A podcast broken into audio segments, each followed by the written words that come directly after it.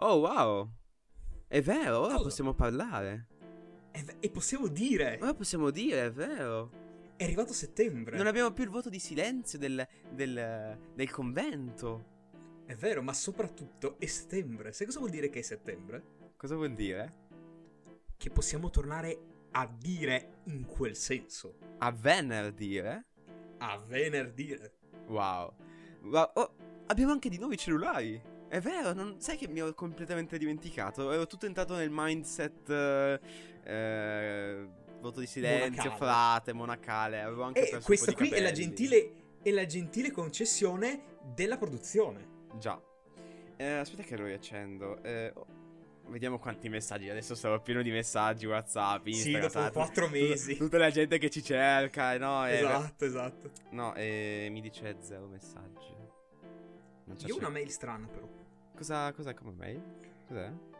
È, è- è presente che eh, prima di partire avevamo investito quei soldini. que- quanto era? 5 centesimi, una cosa Allora, del genere. sì, ma 5 centesimi a testa, perché sai un po'. Sì, e beh, siamo giustamente eh, abbiamo abbastanza soldi da parte e abbiamo investito eh, sulle azioni del diciamo cose podcast e a quanto pare le azioni hanno aumentato di valore a causa di tutte quelle visual estive sen- inspiegabili che abbiamo avuto durante la pausa. E Ma aspetta, no, aspetta, non esageriamo. Oh, wow, ok, quelli sono davvero tanti zeri. sai cosa vuol dire questo? Cosa vuol dire, Alessio? Stai pensando la stessa cosa che sto Io, pensando io sto pensando una cosa molto divertente, però sai, non, non so, ti sto guardando negli occhi, però non riesco a capire. Casino, Puttane. casino, droga e puttane. E soprattutto, ospiti. Si spera, si accettano, perché sai, dobbiamo ancora farci un nome. Ma soprattutto, sai cosa vuol dire, Alessio? Cosa? Una nuova sigla! Via! Via la sigla! Signora, mi dica, le interessano le offerte speciali? Sì, molto. Fantozzi aveva un programma formidabile. Alessio e Tommaso presentano Il venerdì diciamo cose podcast. E stagione di Tonella, cavolinetto di fronte al televisore, frittatona di cipolle per la quale andava pazzo. E allora signori, buonasera! Sta succedendo? Dove è andato Bugo? Wow, che caldo. Da oggi anche la fragola.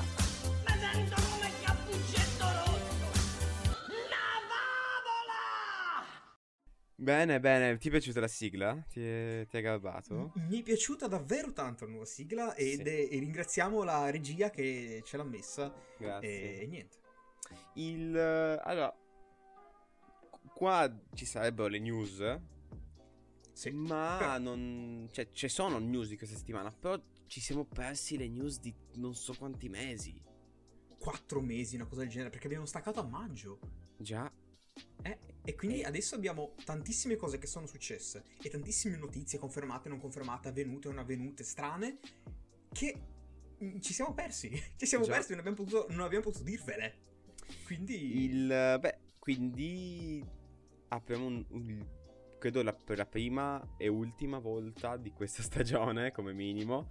la il nuovo segmento è carrellata. una carrellata di cose da raccontarvi.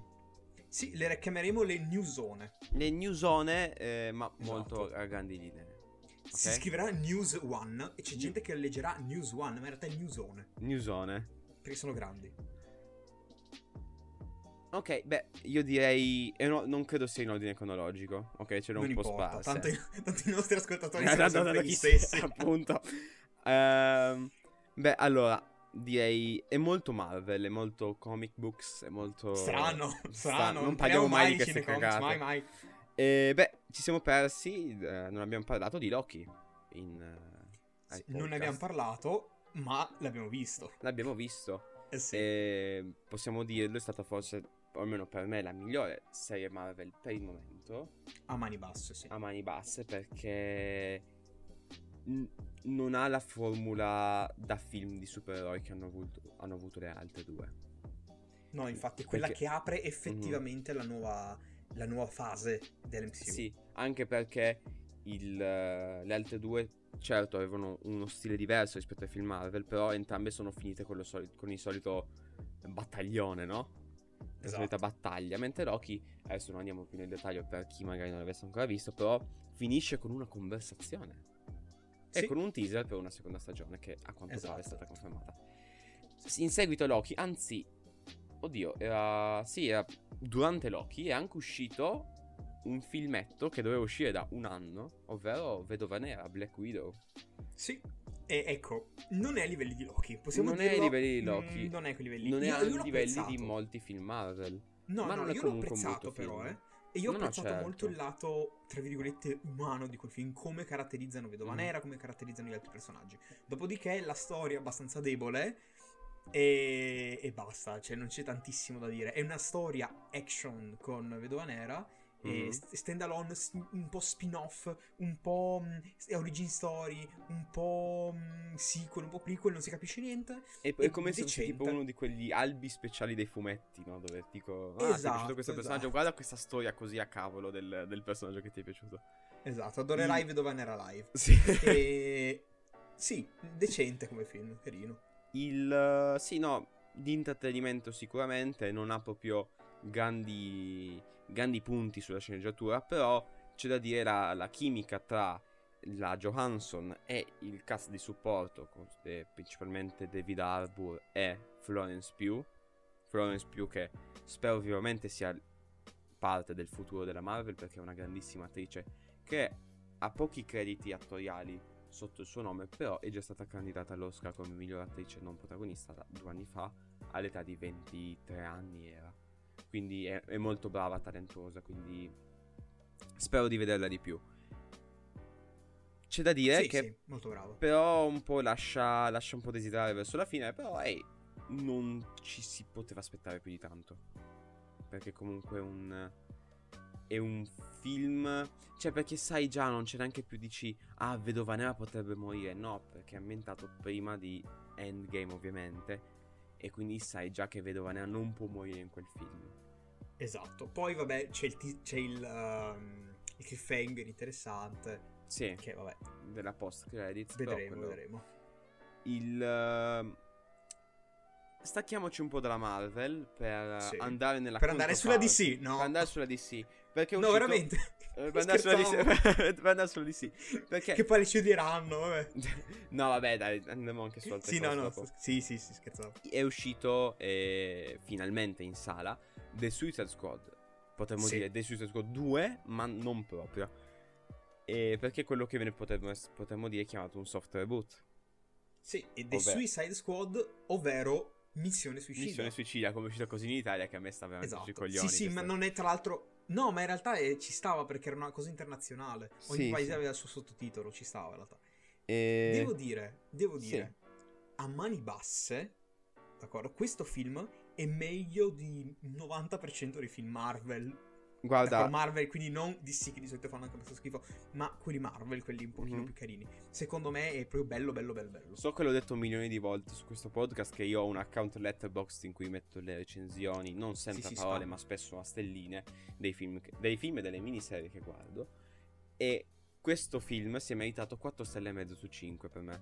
Perché e ho anche una classifica dove sto classificando pian piano che va l'anno e tutte le cose che vedo in quest'anno. E questo film è, se non sbaglio, nella top 5, adesso non ricordo in che posizione, però è molto alto. È veramente, veramente un bel film. È un bel film di, potremmo dire, di fumetti, però non è un film di fumetti. Perché è scritto e diretto come se fosse un film alla A-Team, alla guerra, potremmo dire, del Vietnam, Sì. quasi quasi, no? Sì, esatto, esatto. infatti Eh, l'avevano detto. Sì, sì, l'aveva detto Gunn. Che a E, proposito di Gunn, appunto, film di James Gunn. di E James Gunn. vede. E Si devo dire vede. qua è proprio James Gunn eh, senza censure in tutti i sensi. Sì, sì, sì. Le- a, quanto, a quanto pare non ha avuto, lui lo diceva da mesi, non ha avuto letteralmente eh, note, potremmo dire, da parte della Warner Bros. Se non consigli, che ovviamente è giusto dare. Ma io ho detto, vabbè, sarà la solita che di- cosa che dicono, ma si vede che è un film... Si vede, si vede. Proprio posso dire, eh, questo film si vede che è stato fatto da uno senza limiti, perché vedi che si è divertito, vedi che i dialoghi sono, sono scritti da una persona non da 50 che cercano di coprire quel bianchetto. Vedi che Mhm. i personaggi sono coerenti, vedi che c'è divertimento anche nelle stupidaggini come il cambio scena. Perché abbiamo, adesso non è uno spoiler quanto un, un dettaglio su come è fatto il film. Quando c'è da scrivere la location o mm, tipo di scrivere tipo due settimane prima, queste cose qua, c'è eh, tipo la scritta viene, viene inclusa nel- nella scena, per esempio viene fatta con le Sì, fiamme di un incendio o viene fatta con, eh, non lo so, c'è uno che pulisce, viene fatta qualcosa sporca che deve pulire, Mhm. cosa che fanno spesso, ma è un bel dettaglio anche perché alcune sono un po' più complesse di così. Eh, Bella azione, bei dialoghi, bella comicità che ci sta 99,9% delle volte. Il cast è fenomenale. Il ehm, Idris Elba, Margot Robbie, John Cena, tutti gli altri fantastici. E non so se è presente di quale scena sto parlando, la scena del casco. Ok, diciamo solo la scena del casco. Esatto. Eh, Non- se tu non intendi diciamo lo stile registico di quella scena, Esatto, di quanto è esatto. girata bene, fantastico. Esatto. Ho anche esatto. visto Poi c'è un- anche un'altra scena che è notevole, Mhm. però... Ho visto un tweet fatto dallo stesso James Gunn in cui spiega come è stata fatta e c'è stato molto lavoro dietro. E il Eh, fatto che c'è immagino. stato molto lavoro dietro mi fa veramente pensare che lui si sia dedicato anima e corpo a quel film.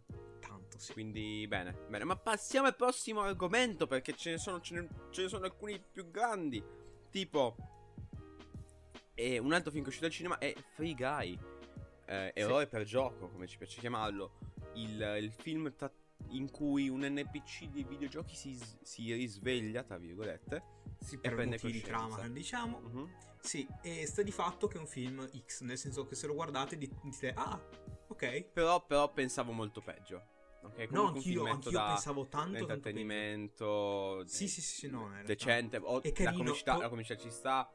Sì. Eh, c'è sempre il problema no, che abbiamo un po' tutti quanti nel sentire i termini dei videogiochi o i termini Mamma della mia. cultura dei videogiochi detti in un film che non ci fa un po' ribrezzo. Però, Sì, era abbastanza cringe. Però- Però, devo dire, era un cringe bello, nel Mhm. senso che era un cringe che sapeva di esserlo. sì, e ci stava. Posso dire molto commerciale in alcuni, in alcuni punti, però è, è un Sì. film fatto quasi Sì. apposta. Se fosse stato sta. un film d'autore, se fosse stato un film d'autore, avrebbe iniziato con svarioni Sì. sull'intelligenza artificiale, domande morali, però non l'ha fatto. Poi il- abbiamo avuto le prime, prime immagini del- dell'adattamento live action fatto da Netflix di Cowboy Bebop.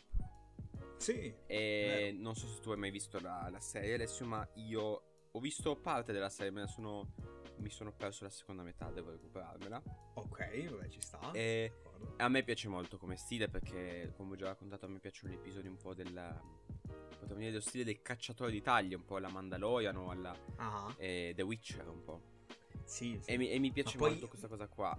E Ma quindi... poi hard sci-fi, si dice hard sci-fi, giusto? Quando c'è solamente l'uomo, lo spazio e basta. Oddio, non lo so, credo di sì. Si dice hard sci-fi e, e quello a me piace molto l'hard sci-fi. Mhm. C'è quel- quella fantascienza di- scura, è presente, sporca. Sì, sì, sì. Ehm, le immagini sono promettenti. Abbiamo John Cho. John, Johnny Cho mi sembra sia l'attore che interpreta il... Che interpreta Cowboy Bebop. No, dai, scherzo. Che interpreta um, eh, Spike, Mhm. e- il protagonista.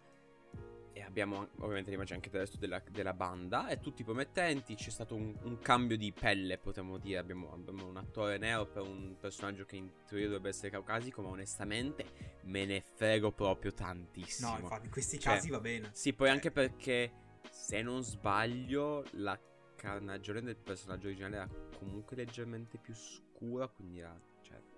Cioè. Poi. sì, ma Onestamente è una cosa nello spazio in cui ci sono, ci sono anche- sì. navi, navi spaziali, ci sono Sì, cose... è una roba, è una cioè- roba irrilevante dal punto di vista della trama, quindi va bene. Onestamente non mi cambia la vita. Sì, Ma soprattutto, facciamo un grande salto Sì. e, e ritorniamo sui cinecomics e ritorniamo sulla Eh. Marvel.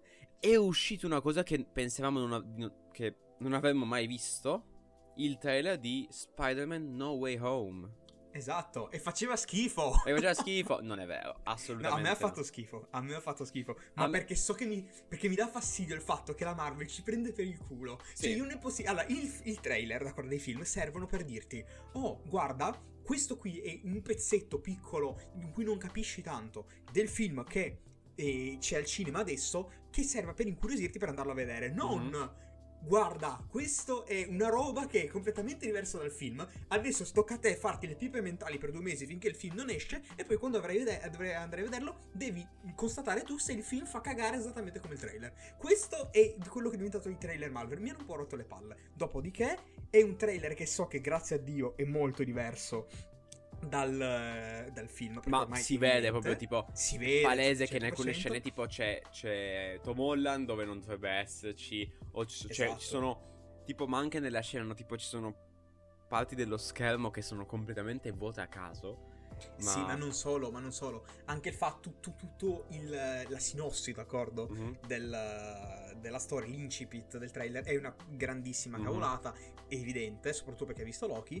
Dopodiché ehm, c'è Doc Ock originale, ci sono le palline esplosive del Goblin, e vabbè, e allora lì, eh, che devo dire? qua non guarda, forza, si no? potrebbe dire tanto ma si potrebbe si rimarrebbe comunque nelle teorie quindi eh, Esatto, è, solo, è solo bello, è solo bello sapere che effettivamente il film esiste perché non avevamo visto Esatto. E niente da, da mesi hanno tra virgolette, tra virgolette canonizzato il multiverso che film di Raimi a Sì. me rende molto molto felice.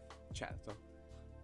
Bene, bene, benone. Eh, questo è stato un piccolo recap di alcune cose, delle cose principali che ci siamo persi. Magari. Sì, principalmente cinecomics perché noi non siamo zoomers, no. Sì, ma magari ma- delle cose che ci siamo persi, magari in futuro ne parleremo quando escono ancora più cose. Sì, esatto, esatto. Ehm, però adesso passiamo Alessio per la prima volta nella storia del podcast. Ah, aspetta, aspetta, aspetta un attimo, ultima cosa.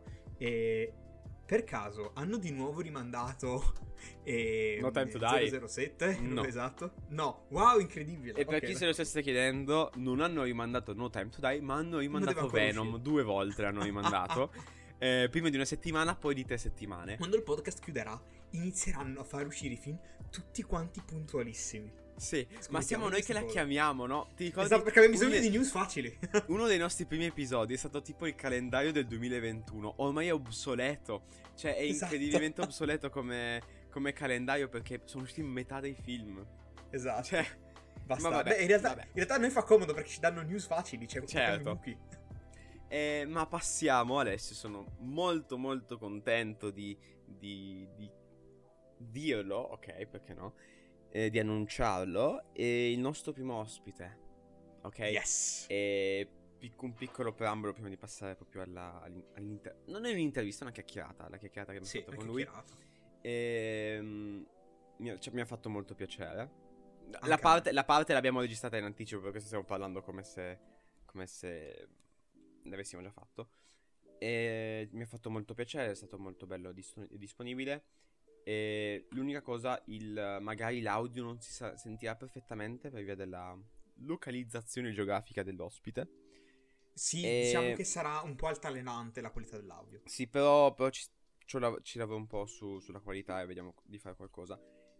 Ma non è- diciamo il nome o lo lasciamo alla, alla rubrica? Lasciamo la rubrica. Lasciamo dai. la rubrica. Faremo anche Eh, una sigla per la rubrica degli ospiti? Eh, ci lavorerò su. Allora, allora, sì, questo lo lascio dentro. sì. Questo lo lascio dentro. Devo ancora fare la sigla. È il eh, 30 agosto. Devo ancora fare la sigla.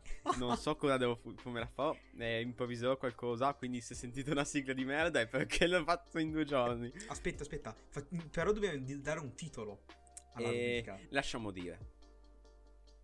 Lasciamo dire. Lasciamo dire. Ve lo lascio dire da qualcun altro. No, troppo lunga. Eh, Diciamocelo. Diciamo, diciamocelo. Dicia- alla prima, prima, prima, primo episodio della rubrica diciamocelo. E niente, a dopo. Ah, finalmente dei popcorn, una bella bibita e il buio in sala. Eh, Alessio, mi stai dando colpi alla sedia. No, ma Tommaso, non sono io. In che senso, scusa, non sei tu? Vuoi dire che... Oh mio Dio, quello è un ospite. Diciamocelo.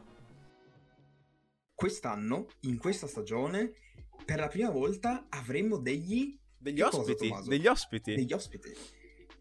Che è una cosa notevolissima perché è una piccola rivoluzione all'interno del podcast. Per cui presentiamo Il, ospite, il per la primo prima volta. ospite, per la prima volta, è un onore per me, anche per te Alessio, assolutamente. accogliere da noi Dario Greggio. Ciao Dario. Piacere, ciao. Eh, no, l'onore è mio, appunto, perché vabbè, così si parla di, di, di notorietà che però... no, comunque ci sta tutto. Cioè, la modestia falsa non mi piace. Diciamo che doveva arrivare più dalle invenzioni, ma siccome comunque mi è passata la voglia di fare invenzioni per il pubblico, le continuerò a fare per me e, e quindi la fame è giusto che arrivi magari per altre cose o anche solo per queste frasi qua. Quindi, vabbè. Bene, bene, bene. Allora, Dario, partiamo subito perché eh, con gli ospiti a me piace avere un piccolo mantra. E dato che noi parliamo sempre di, di cinema, di televisione, direi che è un ottimo modo, una- un'ottima prima domanda potrebbe essere... Dario, hai un film preferito tu? Dunque, film, eh, boh, io punterei... sì, ce ne sono diversi. Io punterei su Ritorno al futuro, uno, non solo, vabbè, comunque ovviamente l'uno per, così, per definizione, per, per crono- per cronologia, per mille motivi, per l'anno in cui uscì, che poi uno dice sempre crediamo alle coincidenze oppure no, devo appunto fare questo video sul paranormale, se riesco lo faccio poi dopo, dove volevo parlarvi un po' di tutte queste cosette qui.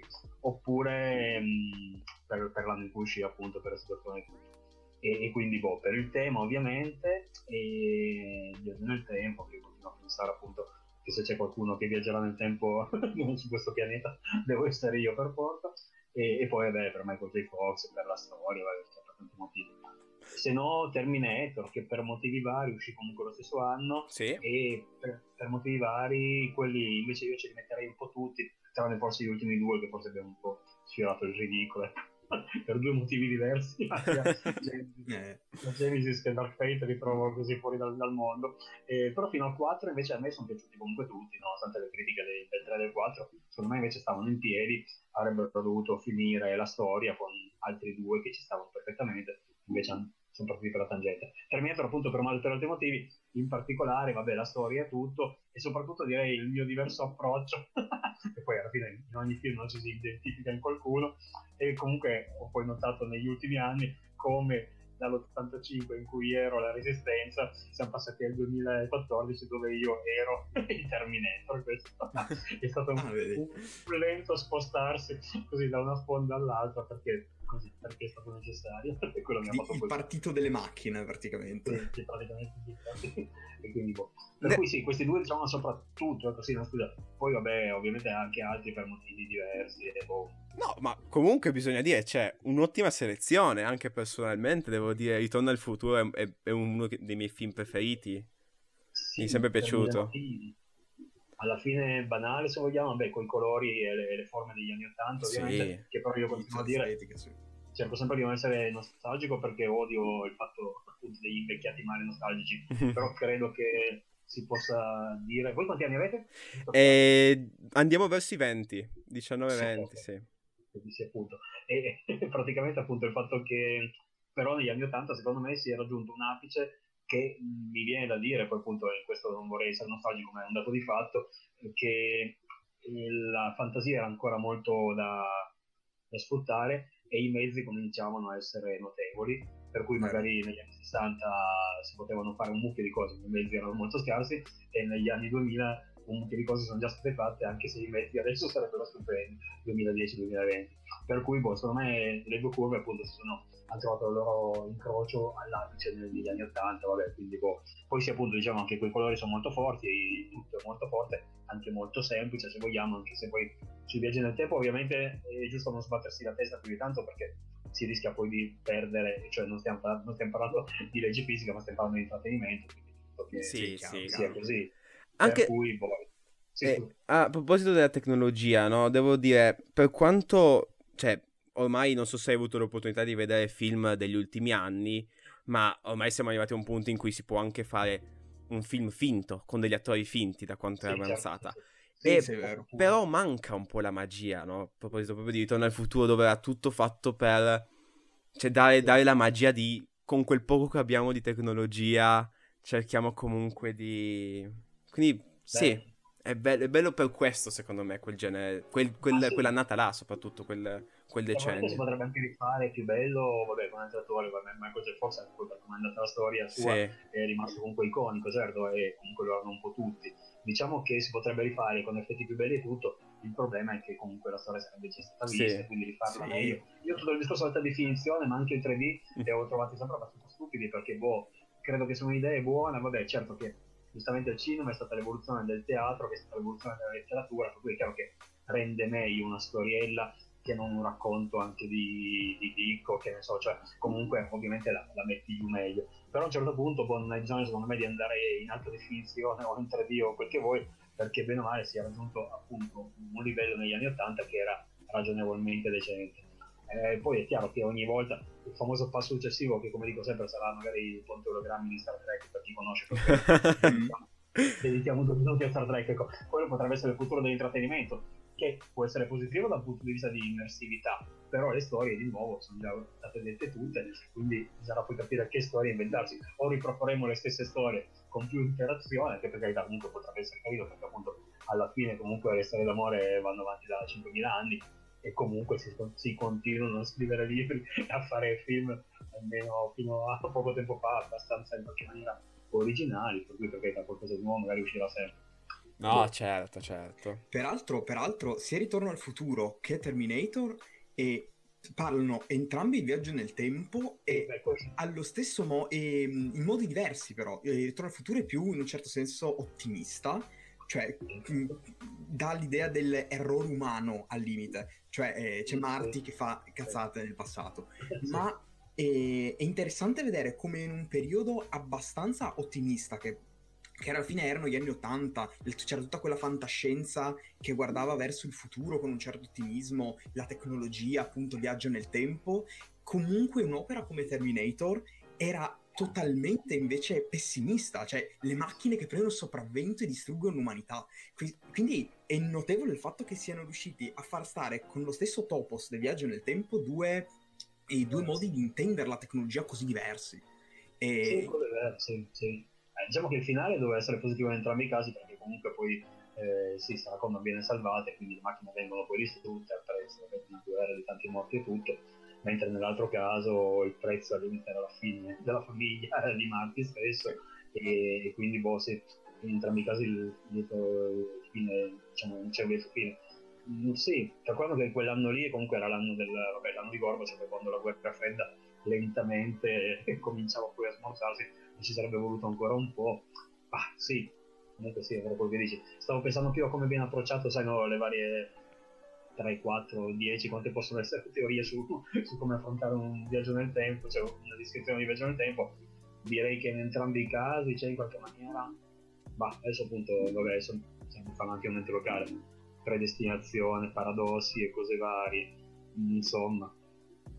Vabbè, magari non è questo poi l'argomento di cui vogliamo trattare, però No, sì. guarda, possiamo parlare di quello che vuoi, eh. Più che altro un po' complesso il, magari per il nostro pubblico che sì. È abituato a sentire parlare di serie tv.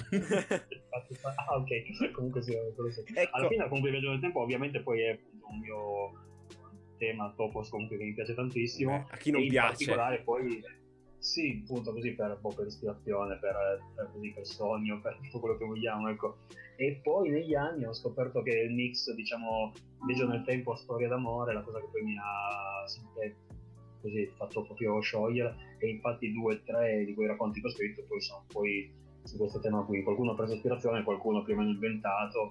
E dovessi parlare di un film così al volo ce n'è uno che mi viene anche meglio adesso non particolarmente in mente però per dire uno che invece ho rivalutato ho rivisto di recente perché al cinema non mi era piaciuto granché era Kate Leopold che è una serie abbastanza banale del 2000 o 2001 con Hugh Jackman direi pre X-Men o comunque in epoca parallela a X-Men comunque più, più giovane e lei mi sfugge va, sì, un'attrice e praticamente boh, ambientato a Londra una specie di tunnel temporale che fa conoscere due persone di due epoche diverse e così via Ah, bello, sai che non, non ho mai sentito, però sembra Ah, interessante.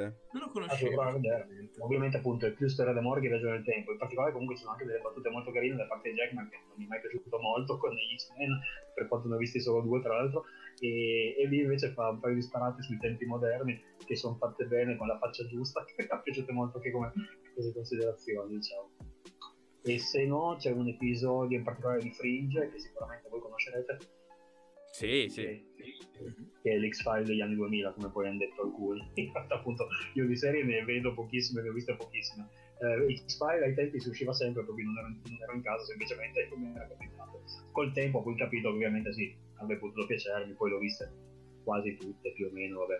E, Invece Fringe non guardavo praticamente già più televisione in quegli anni, me l'ha consigliato un amico, parlo del 2013, quindi quando erano già finite tutte le 5 stagioni, e ho poi comprato un cofanetto della quarta e c'è quell'episodio della, um, della laureata in fisica e di ingegnere elettronico, dove lei poi si ammala giovane di Alzheimer e lui per vederla ancora sana costruisce questo macchinario che trasporta tutta la casa, solo la loro casa, indietro nel tempo di 4 anni. E, e boh, la storia mi è sembrata così perfetta, effettivamente la storia più bella che potrei dire di aver sentito dire di viaggio nel tempo e storia d'amore. Eh beh, sentito no, bella, bella. Che è un po' strano come connubio, perché di solito quando si parla di viaggi nel tempo si parla di battaglie spazio-temporali. È vero. Quindi effettivamente... Sì, perché Ritorno al futuro la cosa più vicina alla storia d'amore, almeno nel primo, è quando lui è in macchina con sua madre, sono quei tre Esatto, è un po', è un po', borderline. Ehi, Ah, porco! Ehi, porco, levali le mani di E dosso. poi, e poi finisce così, infatti. No, ma quando gli dice, eh, quando lei gli mette le labbra sulla bocca e poi dice ho, ho provato una strana sensazione, come se fossimo parenti, non mi ricordo se dice questo o dice qualcosa di simile. Mamma mia. Comunque, sì, so. E vabbè. Il complesso di Edipo spazio-temporale. Sì. Potrebbe essere il titolo dell'episodio, Tommaso. Ho sentito dire che infatti la Disney non l'ha voluto proprio per quello. Ah, vabbè, Praticamente se- si erano focalizzati su questa cosa qui, per cui alla fine l'hanno dovuto produ- far produrre ad altri, forse sta meglio così. Però pare che l'avessero proposto alla Disney, che però quando ha visto questa parte, vabbè, il fatto, il fatto che c'era la storia in qualche maniera d'amore, bacio a parte comunque, tra madre e figlio, che hanno detto no, non si può fare, non ci interessa. E la Disney ha, ha una brutta storia con la censura, Mm. con le cose che non vuole mostrare. Non so se, Sì. non so se sai del, ehm, che tutte le foto di Walt Disney, de- proprio del, Lui, del eh? fondatore, sì, di lui, Ah, e si vede con praticamente la mano alzata e l'indice e il medio uniti. E, la- e- No, sapevo. e ok. questo perché la Disney cerca di spacciarlo come lui, lui puntava così, invece che puntare con solo l'indice, puntava con due dita. Ma perché in realtà la Disney ha, ce- ha praticamente photoshoppato, modificato tutte le foto per rimuovere la sigaretta dalla mano perché contro il fumo. Sì, eh. sì, quelle- Sì. quei, fa quei un po' problemi che... che fa un po' ridere perché effettivamente lui è morto di cancro ai polmoni perché fumava. Quindi in realtà potrebbero approfittarne per fare una campagna contro il fumo Sì. dicendo anche uno come Walt Disney eh, fumava ed è morto per questo, non fumate bambini. Invece fa l'esatto contrario. Solita mentalità un po'... Disneyano. Sì. americano.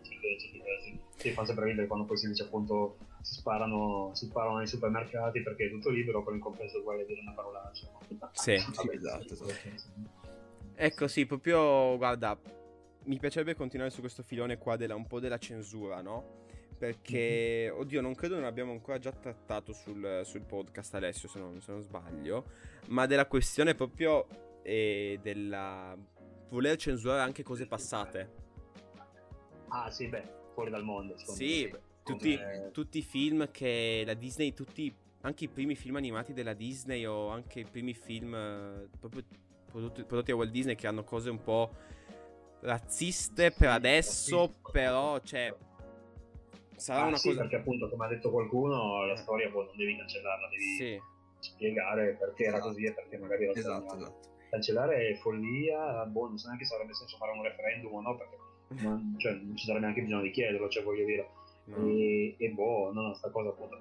Posso ancora capire appunto mettere un banner su Via col Vento all'inizio dicendo Sì, queste posizioni non sono più attuali. No, appunto, ovvio, cioè, peraltro. sarebbe Eh, la soluzione sono- ottimale fare una cosa del genere in cui dici questi modi Sì. di pensiero sono i modi di pensiero degli anni 30-40. Esatto. Sì, ma la cosa migliore ancora La cosa migliore ancora sarebbe far studiare la storia agli americani. Eh beh, vero anche questo. È più semplice, ogni tanto è la migliore. Per quanto a questo proposito, ah, oddio, è un film di Spielberg, quindi vabbè. Però io mi ricordo Amistad del 2000, sempre direi 99-2000, forse 98. E Amistad. praticamente, sì, è quello sul razzismo, quello su... Non è Lincoln ovviamente, ma è una storia di questo veliero, di questa barca che portava avanti via quei schiavi dall'Africa. Direi in epoca pre-Lincoln, però potrei Mm. sbagliare. Sì. Ma comunque non è che mi fosse neanche piaciuto molto, però mi ricordo una scena in cui comunque si vedevano i neri africani che vendevano i loro stessi fratelli, no? ovviamente, agli americani. E questa Sì, cosa sì. mi ha fatto molto male, pensando che uno comincia a dire appunto gli americani bastardi andavano in giro a, a schiavizzare. Però ovviamente c'era qualcuno d'accordo dall'altra parte. E questo è il problema degli umani, no? in generale. Però, eh, per cui anche lì non, non per difendere gli americani, penso è un po' come dire che alla fine poi le cose capitano perché spesso, troppo spesso la gente fa schifo.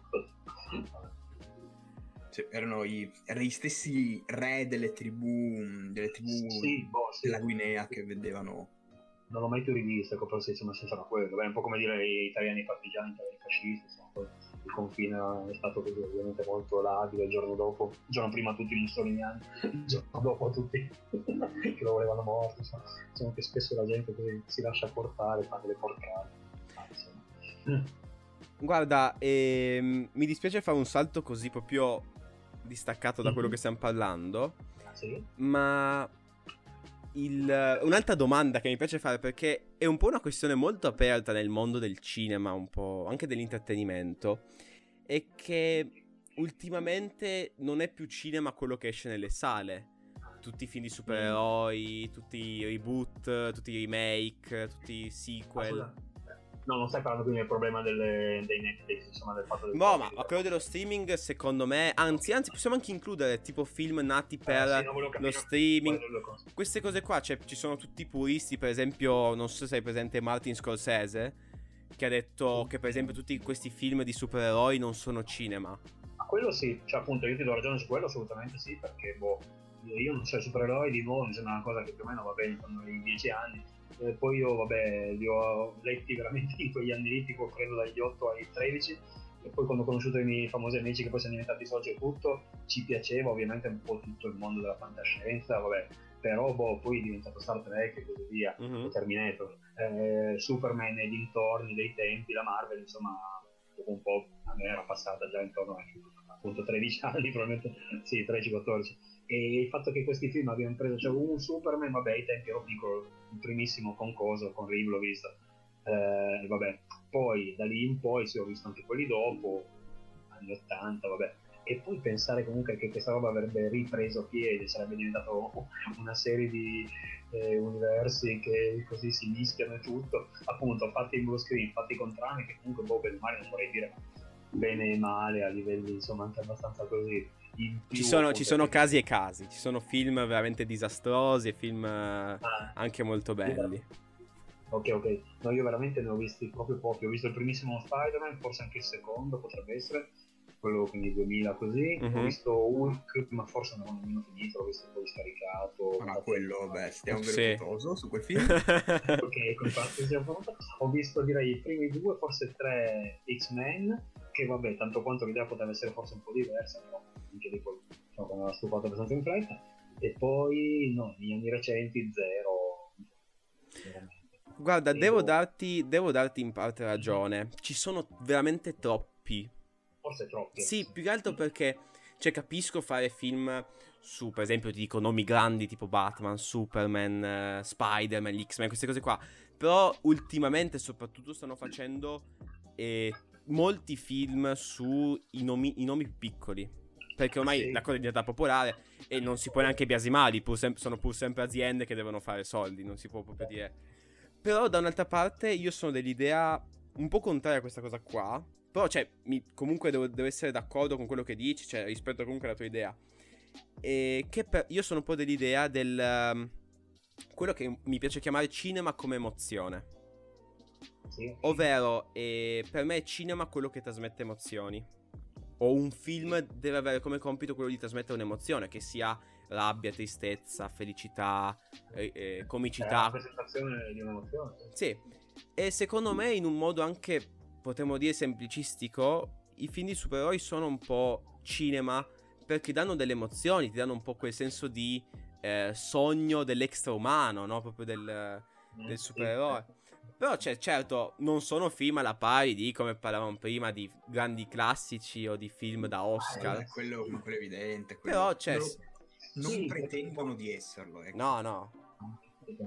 Sì. Beh, è chiaro, il Terminator, vabbè, a parte che poteva essere un'idea originale, Eh, sì, poi era comunque, vabbè, ripeto, ovviamente per chi magari nasce adesso è presumibile che l'effetto possa essere lo stesso, perché ovviamente poi uno comincia a assimilare le idee, è un po' come i Beatles quando noi avevamo 20 anni, erano stati lì da poco, però almeno a noi faceva schifo perché era roba vecchia, appunto. Eh, poi dopo la riscopri e la stimi e tutto, quindi è plausibile che uno che ha 15 anni adesso o 12 o 18 insomma scopre questi film e gli possono piacere, per cui giudicare appunto male sarebbe, sarebbe appunto tanto per cambiare eh, un discorso da vecchi.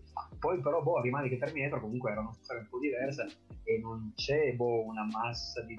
Io questi, li- quelli dei supereroi diciamo che in generale li vedo molto caotici, con troppa carne al fuoco, appunto, molti effetti speciali, mh, storie più o meno classiche di bene e male, mentre invece Terminator in qualche maniera buttava dentro appunto Sì. le macchine, il viaggio nel tempo, e in maniera un po' diversa, anche una certa spietatezza, però questo forse è di nuovo un fatto che ai tempi fu uno dei primi, adesso io non ho visto gli ultimi, però ho visto la scena di Thanos che cancella metà degli esseri viventi, per dire, in teoria quella è spietata, in pratica questo effetto di scomparsa fa ridere, quindi l'ho trovato patetico, cioè fatto bene, però quando arrivi a divertirti col, col Photoshop, non voglio dire alla fine, era molto meglio appunto uno Schwarzenegger che strappa il cuore, perché, Sì. boh, perché era perché era più credibile. Però è anche vero appunto che in quel momento Schwarzenegger che strappava il cuore era una cosa mai vista prima, quindi diciamo che siamo di nuovo sul discorso delle novità Mhm. oppure no. E, bah, per cui sì, non lo so, sicuramente qualcosa si salva, cioè ci mancherebbe così. È un po' come dire il cinema italiano, tutto... specie- No, ecco, non facciamo No. Zoom, eh, tutto l'album fascio, Sì, no, ecco. esatto. per dire che appunto che è tutto uguale da quando Muccino aveva scoperto quel filone che i primi tre secondo me sono stati stupendi parlo dell'ultimo bacio di Casomai vabbè di comunque sì ricordati di me quei primi anni 2000 e poi da lì in poi si è creato quel filone delle storie d'amore più o meno tristi più o meno divertenti manuali d'amore e tutto poi un po' di anni ovviamente che non vedo più grazie roba italiana e, e boh e appunto alla fine sì uno dice il film italiano è tutto questo il cinema italiano perché comunque è ridicolo quelle malelingue che buttano la buttano sui contributi statali per cui l'importante è che fai un titolo così prendi i soldi poi anche se non lo vede nessuno non è importante vabbè quello appunto è un altro discorso però sì anche lì insomma sembrerebbe di aver scoperto un filone che poi alla fine si diluisce in un mucchio di roba dove qualcosina si salva e la gran parte no Beh, Oggi c'è anche tanto il, proble- il problema, la questione dei remake, perché Ah, come sì. hai detto tu, quelle cose che negli anni 80 si vedevano erano nuove. Adesso invece si sta molto riciclando idee che vengono proprio da quegli anni quello che dicevo prima della fantasia no? Mhm. Sì, c'è il remake di Ghostbuster che a me Tommaso è, è uno dei, è uno dei, spauracchi di questo Io podcast. messa in giro e infatti non voglio però adesso dovrebbero fare il vero, il vero Sì, il sequel vero. Speriamo. eh. Speriamo bene, Il dai. figlio di Ramsey.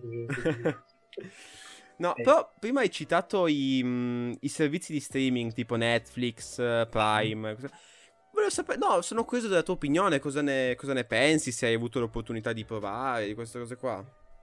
Io diciamo che serie appunto quando sento parlare di binge watching mi era si era caponata la pelle e avevo pensato che è un altro passo verso la fine dell'umanità che ci sta bene voglio dire ma perché così l'idea appunto che la gente in primo luogo il cinema è- era un modo per eh, stare insieme agli amici no? e Sì. quindi già quello mh, se lo togli vabbè col covid è un discorso a parte però già prima la tendenza è stata l'home theater dei tempi no? che potrebbe essere anche una bella idea però comunque le due cose avrebbero dovuto essere separate cioè tu ti fai magari l'home theater per ogni tanto però al cinema continua ad andarci se tu sostituisci il cinema con la tua casetta per quanto bella e quanto curata possa essere la, la sala comunque sei da solo al massimo con una donna con 3, 4, 5 amici non è la stessa cosa di un cinema per mille motivi al di là dell'attesa, della novità, dell'uscire no? boh. poi appunto la prolifer- proliferazione incredibile di serie televisive che ripeto a me facevano un po' tutte ridere per esempio tre anni fa per qualche motivo avevo sentito parlare di Tanti auguri per la tua morte Sì, il film sì, presente. e alla fine ci sta anche tanto per cambiare ne hanno già fatti due o tre sai cosa non sbaglio sì, stanno già lavorando su un terzo ed è... eh, forse stanno lavorando sul terzo il due l'ho visto e sinceramente se ne poteva fare meno Beh, guarda, concordo con la cosa del viaggio nel tempo anche là, però se poteva... sì non ci vero sta. eh, ah, gli universi paralleli ci hanno ficcato Sì, sì, è vero, non c'era- vero. non c'era nessunissimo motivo, cioè stava bene così, aveva fatto un episodio, era una storiella che stava in piedi. e poi mi era capitato, a seguito di quello, credo IMDB mi avesse consigliato Russian Doll, che non so se conoscete. Sì, bella. Sì, sì, sì. Ma sì, sì, anche lì l'idea poteva non essere male, ho visto otto episodi. Diciamo che insomma i temi, cioè puttane, droga e, e gente scassata, non mi fanno impazzire, cerco di essere più ottimista. Poi chi vedeva i miei video pensava al contrario, in realtà io mi considero molto dolce, molto romantica, però vabbè, in questo mondo a volte bisogna comportarsi diversamente. Comunque vabbè, di Russian Doll ne ho viste appunto un po', dopodiché mi sono detto, vabbè, questa ho visto otto episodi, non so se ne hanno fatto poi una seconda stagione, che mi basta così pensando che comunque qua almeno c'era un'idea carina. Andare a vedere altre cose, mi ricordo sempre How I Met Your Mother, che qualcuno mi propinava dicendo che era bella, stupenda, guarda. Io ho visto due episodi scaricati al volo, ho detto ma rispetto a Happy Days, rispetto a, che ne so, altre 50 cose già viste, cosa mi dovrebbe dare di più? E così boh, ho detto vabbè, va bene così, insomma non è importante. E quindi poi i vari, i vari ospedali, insomma tutto ciò che poteva essere esteriorizzato all'infinito mi dava un, un po' vago fastidio. Appunto Fringe e X-File perché vabbè c'erano dei temi, quella vaga fantascienza, perché poi insomma mi è capitato. Ecco. L'ultimissima che ho visto, ripeto a distanza sempre di 3-4 anni, è stato il JFK di, di King 22-11-63. Giusto perché eh, volevo vedere. Ho visto che c'era su, su Sky, mi sembra, è uscita. Penso di sì. Ah, l'ho Sì, trovato sì. scaricabile, vabbè, comunque sì, Sì. otto puntate, Mm, L'altra idea che quello mi ha confermato è che eh, bastava un film di due ore, facciamo tre e andava bene così. Già otto episodi è un modo per allungare la, la minestra che sinceramente non Mhm. è necessario. No, molti, Poi- molti stanno ricadendo nel- nella- nell'onda di Netflix di fare tanti episodi e per esempio ci sono tante serie o anche miniserie, sai presente cosa sono le serie limitate? Sono quelle che hanno solo, Beh, sì. sono quelle che hanno una sola stagione, sono quelle proprio che... Ah, ok, sì, sì, E- quindi- Sono quelle che proprio dici perché non hanno fatto semplicemente un film di due ore, cioè bastava là e finisci, ma... Sì. Per tante serie sì. Eh, per tante serie sì. dicono facciamo una serie così ci costruiamo un Ma- po' di più gli spettatori, i soldi. Ma senza no? contare tutte quelle serie che sono state portate avanti per 8-10 stagioni quando ne bastavano due. Sì. che di Friends ne ha fatte 10, io non ne ho mai visto uno che deve essere tra i pochi appunto al mondo, perché boh, non mi ispirava, poi comunque anni 90 appunto si usciva e tutto, 90 Mhm. 2000, e boh, sinceramente non so, non mi interessa, non penso che mi ci metterò mai, però sai, aver sentito che hanno fatto 10 stagioni mi sembra appunto veramente tanto. Eh, oppure se avete presente gli ultimi Star Trek, parlo di quelli perché quelli mi è capitato di vedere, così volevo, speravo in una prosecuzione, invece poi vabbè, mi ha deluso ovviamente molto per vari motivi, dal politically correct e così, Ah, Mm. non ultimo il fatto appunto della, della miniserie, per cui fare un arco secondo me ogni tanto ci stava come si usava ai tempi, no? Mhm. E quando però tutta la stagione cerca di portare avanti un tema che comunque alla fine è un tema piccolino, per carità, perché noi abbiamo vissuto 40 anni di altra roba, non lo metto in dubbio, però comunque è un tema che è piccolino. Per questo secondo me fare gli episodi sciolti, poi la gente quando critica il primissimo Star Trek, quello, quello di Shatner, no? per dire, è chiaro che è fatto coi piedi perché sono gli anni 60, però c'era in compenso un mucchio di idee. E aver fatto 79 episodi tutti originali, e io mi dico sem- ripeto sempre che secondo me almeno 70, diciamo 65 sono tutti belli, poi alcuni sono un po' patetici, però vabbè, c'è una percentuale secondo me di resa molto molto alta e c'è più o meno anche in quello poi degli anni 80, quello pica del pelato. Però appunto fare episodi sciolti, boh, in qualche maniera appunto al limite qualcuno di quelli avrebbe meritato un approfondimento in episodi doppi, cosa che all'epoca non si faceva quasi mai, già negli anni 80 capitava di più. Però l'arco, quando dura appunto 3-4 episodi e lo fai ogni tanto, va bene. Se però tu fai tutta la stagione dedicata a un arco, insomma alla fine boh, è rarissimo appunto, è molto improbabile che tu abbia un'idea tale che può durare, non so, 10-20 ore e, e quindi alla fine, bah, così ti perdi. Viene sciacquata. Sembra, Sì. sì, e sembra anche che hai avuto poche idee, perché appunto a fare 60 episodi diversi, vabbè, 20 a stagione, comunque ci va un po' di fantasia. Buttare giù un filo conduttore e così, stare intorno a quello, poi ogni volta riciclare un po'. Sì, sì, è vero, hai più spazio per approfondire dei dialoghi, dei personaggi, però in fondo chi se ne frega, cioè non tutti questi film erano degni di essere Titanic o che ne so, non voglio dire, o come Ben Hur, che peraltro non ho mai visto, però tre ore le fai in certi casi. Permetterti di fare dieci ore di una storia, boh, insomma. E quindi per quello anche che sono contrario a così in generale alle serie. Poi l'idea dello streaming ovviamente era, era un sogno già ai tempi, perché ovviamente primi anni 2000, quando le connessioni veloci cominciavano a diffondersi, tutti speravano di poter vedere il film senza dover andare da blockbuster e così via. Mhm. Però, boh, una cosa da fare ogni tanto, magari non tutte le sere, non così abbandonando ogni altro tipo di No, certo. Chiaro, chiaro. Ma infatti noi adesso stiamo vedendo in questi tempi, anche grazie allo streaming, però già precedentemente, eh, il grande successo delle serie, appunto, come hai detto tu, con un solo arco. Una volta Sì. andavano molto di più quelli che si chiamavano i telefilm, cioè le serie con le puntate autoconclusive. Cioè, Sì, sì, eh, assolutamente, quello che intendevo dire io. Non so, qualche, qualche- qualche amico neanche troppo giovane mi ha detto, eh ma adesso fanno tutti così. Se la gente guarda sta roba, c'è qualcuno che scrive queste, queste cose, perché evidentemente la gente la guarda, quindi evidentemente boh, sta bene a tutti, a me però no, cioè mi sento di ripetere che è un errore, come stai dicendo tu, più che altro perché così, appunto, stai diluendo in una maniera ridicola, boh. E, e non so, appunto. Poi appunto, mh, ovviamente non essendo lì, direi che la voglia di fare soldi più o meno troppi è un po' il solito problema del pianeta e quindi secondo me sacrificano volutamente spesso il- la qualità in cambio così appunto dei- degli incassi. Poi boh, ah, perché ripeto appunto secondo me prendere certe idee e rifarle può non essere tutto sbagliato, però boh senza così distruggere. Per Ghostbuster appunto che credo per quanto mi hanno detto appunto l'hanno rifatto solo perché doveva essere fatto da donne. Ecco, Esatto. que- ecco, cioè proprio non ci sta queste cose qua. Farlo perché devono essere tutti. Cioè, cioè, toglie proprio il senso, capisci? Sì, sì, sì. È un po' come Charlie's Angels, appunto, che qualcuno pare che ha ventilato che si poteva fare al contrario perché così diventa sessualmente corretto. E non sta in piedi, appunto, boh, non- quello era bello così. Tra l'altro i film non li ho visti e sinceramente hanno detto che facevano schifo. È peccato perché comunque la serie negli anni 80 ovviamente ai tempi si guardava la televisione. Era, sì, ci interessava anche poi appunto. Però sì, appunto, anche lì sono cose che boh, non ha senso di fare. E non ci vedrei nemmeno nel sessismo, boh, andava bene così.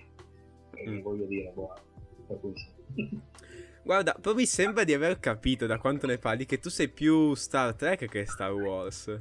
Sì, sì, ovviamente sì. Ah, ecco, faida, ecco, ecco. Ah, io boh, diciamo che non la, metto, non la metto come faida perché come film, cioè come resa visiva, appunto No. come emozioni, come dicevi tu, secondo me sono probabilmente paragonabili, forse No, addirittura di più Star Wars. Però Star Trek è un ideale. Ma certo. Sì, Guarda, io no, ti parlo- sono completamente diverse. Uno è fantascienza e uno è fantasy. sì. Guarda, Eh, chiudiamo proprio, chiudiamo proprio il cerchio tornando alla cosa del, dei- del numero di film in- non necessario. Tutti questi Star Wars, tutte- con- hai visto so che sono usciti addirittura an- Sì, anche sì, no. con la nuova trilogia. Io ho visto proprio solo i primi tre, giusto così per, per spiegare. E già i secondi tre mi sembrava troppo. Quando poi ho visto appunto che sulla scia dei supereroi sta facendo Mm. uno Star Wars all'anno con temi a caso, ho detto vabbè. No, no, infatti guarda, posso dire, io non sono né team Star Trek né team Star Wars. Più che altro perché Star Wars li ho visti tutti, ma perché, diciamo, da Sì, giovane, questo passare del cinema, cioè, Ah, è inevitabile, no, vedere queste sì, cose qua. sì. E sono, come anche dicevo ad Alessio, ho detto anche più volte proprio sul podcast, il... um, cioè, mi piacciono perché sono comunque film di intrattenimento, ma secondo me, non dico che sono sopravvalutati, ma non hanno su, su di me l'effetto che hanno su molte persone. Ah, cioè, è legittimo, assolutamente. E sono il primo a dire che proprio, guarda, dai, io proprio te lo consiglio, non guardare l'ultima trilogia, proprio evita, proprio, se non O è... se vuoi guardarla, se vuoi guardarla, guarda solo il 7 e l'8. Sì, non... Ok. guarda i 7 e Ah, ho l'8 perso- e fermati là, fatti un finale da solo, non guardare il ho 9. perso- Esatto. veramente ho perso un po' il filo, nel senso che appunto eh, già i secondi tre, vabbè, non mi interessavano e forse ho visto qualche scena qua e là. Ah, mi ricordo che la corsa degli smushi, credo quindi del quarto, ossia del primo, Sì. eh, fosse fatta in computer grafica tristissima, Pessima. fatta proprio male. Sì, sì. E, e quella cosa mi aveva un po' colpito, non che mi interessasse appunto perché non ci tenevo neanche a vederlo, però anche il fatto che fosse fatto male. È perché. No, eh, perché George Lucas, allora, Sì. come ha fatto i, i primi tre, quelli originali, mi sembra di aver letto questa cosa qua, aveva un sacco di problemi con il meteo, con il meteo Sì. della, dove girava, Ah, tantissimo. ok. perché c'era Ah, sempre brutto tempo quando aveva bisogno di sole considera e che viceversa. in- nel deserto e tipo in Appunto, Alaska, sì. Non Sì, era mai E quindi quando eh, doveva girare i, i prequel, quindi 1, 2, 3, appena gli hanno detto, ma sai George che, che possiamo farlo in... cioè possiamo fare tipo in un green screen e queste cose qua, lui è impazzito, ha detto, oh veramente posso, posso risparmiarmi tutta la Però fatica. ancora pronti, No, diciamo, appunto. come tecnologia. Esatto. Hanno fatto letteralmente un spero- videogioco, era tutto interamente... Ma infatti sì. io spero li rifacciano, cioè li ristrutturi, no? Per il semplice fatto che è invecchiata malissimo quella CGI, malissimo. Mm, Io sì, ho sì. rivisto recentemente qualcosa e c'era la scena, ma non neanche la, la corsa degli sgusci, ma una scena normalissima ambientata nel Tempio Jedi e sem- sembrava di vedere quei film amatoriali fatti dagli ugandesi perché c'era quello sfondo che si vedeva che proprio contrastava con i personaggi reali ed era disgustoso. Mi dispiace perché sono tra i miei film preferiti, quindi Vabbè, sì, sì, posso capire. Eh, invece di Kylo Ren ne ho, ho sentito le parodie che fanno lo Zoo di 105 e boh, anche lì ne hanno parlato talmente male che però è divertente come ne hanno parlato male. Ecco, an- anche là, cioè, ri- rimandiamo proprio sul- sull'ultimo film in particolare, il 9, che è un disastro. Perché proprio... quello? O, Sì, o perché... Kylo? Ok, ok, sì. eh, il 9 sì con Kylo Ren è proprio un disastro perché tirano fuori adesso te lo spoiler mi dispiace non so se Ah. A parte che l'hanno già spoilerato lo zoo. Che- Non mi va bene così. Io, tra l'altro, sono a favore degli spoiler. Questa cosa credo di essere l'unica persona al mondo. Mi fa morire. A me, boh, perché mi piace l'idea, saperla prima, cioè non c'è problema. Poi se mi ispira, mi guardo come è stata resa, no? Però sapere Mhm. che quello muore. Rarissimi casi, proprio mi viene da dire, tipo The Others o il sesto senso. toh. In quel caso avrebbe potuto togliermi, siccome però non li ho visti al cinema, in quel caso diciamo che sapere come andava, come era veramente, Mhm. mi, avrebbe forse, mi avrebbe forse tolto un po'. no ecco ci Però sono, ci sono film casi- tipo, i- tipo i gialli no che sapere chi è Sì, appunto, sì. è chiaro. Però un film di fantascienza, no, anche se mi dice così, boh, mi sta bene, poi invece vedere appunto come è stato reso, e quindi, insomma. E quindi mi stavi dicendo sì che... no sì che nel 9 spoiler alert per chi ci sta ascoltando magari che non- quei tre che non l'hanno visto. Che non so se nel 9 torna l'imperatore Eh, no, appunto. So Ma- che c'è, no, appunto, so che c'è questo Kylo che adesso non so anche più chi sia, chi è esattamente. è già? il figlio di Han Solo È il figlio di Han Solo. e di, di- e di Leia e di Leia Ok, sì, sì, perfetto. Sì, che, che ci stava, Che però ci il sta. problema è che rito- il problema è che Palpatine ritorna in vita e, e questa cosa è abbastanza Sì, ma poi ti danno la solita spiegazione, no? In un mondo in cui nessuno sa, è tornato in vita. Ma sì. No, ma poi hanno fatto gli, i pipponi mentali, hanno tirato fuori delle spiegazioni tutte arzigogolate sulla forza, ma in realtà... È già nel 4, no? eh, È ancora della, del DNA, me la ricordo nel 4, ma come si chiamava l'amido? I midichlorian, i midichlorian. Midichlorian, scusa. Sì, no, esatto, esatto, sì, sono tutte spiegazioni strane che alla fine tornano anche. Il problema è che il problema vero è che l'hanno dovute spiegare dopo il film. Spiegamelo dentro il film, così almeno capisco Ah, qualcosa mentre sì. guardo. Sì, anche. Sì, Perché, perché quello si chiama No. buco di trama rattoppato, se no, e quello dà fastidio. Mm, sì, anche, sì, sì, sì. O andare a spiegare dopo. Beh, di Matrix ho visto passare delle cose simili, un mucchio di spiegazioni a posteriori, specie dopo il 2. Sì, Tant'è ecco. che pensa che com- ho comprato Essere e Tempo di Heidegger, che è un malloppone tosto che a scuola non avevamo studiato ovviamente, filosofo così, perché avevo letto qualcosa ai tempi comunque di internet, abbastanza agli albori, 2003 così, dove eh, ci buttavano dentro delle teorie sulla realtà che in Matrix 2 potevano essere così. Secondo me, ovviamente, i due, per, lei due, per quanto intelligenti, non ci aveva manco pensato, se non per caso, e quindi alla fine della storia, tutto, tutto questo così. Alla fine il libro l'ho preso, ho provato a leggerlo, ovviamente è un massacro, però secondo me, boh, non c'era motivo di così buttarlo tanto in filosofia. È un film di intrattenimento, ti fa pensare, Sì. specie il primo che appunto era originale tutto. Poi la cosa che abbiamo citato prima del... um, ah, ma non riesci a capire questa parte del film solo perché non hai letto il fumetto, non hai letto il libro, o non Ah, hai giocato a quel videogioco in quel... Quello è sbagliato. Quello è sbagliato. sbagliatissimo, no? Cioè, proprio... sì, sì, sì. Cioè, se un film è basato su un... mettiamo su un libro, proprio il caso più generale, no? Non devo... Io devo essere in grado di, di capire guardando il film, non leggendo... Esatto. andando a Esatto. leggere quella pagina di quel libro, cioè... Ma sì, ma perché semplicemente guarda per esempio, sempre tornando su Star Wars, tutta la storia di Darth Plagueis nell'universo espanso, nei libri, eccetera, l'avevano approfondita, l'avevano spiegata meglio. Però se guardi il film capisci comunque, non sai tutta la storia che sta dietro, ma lo capisci.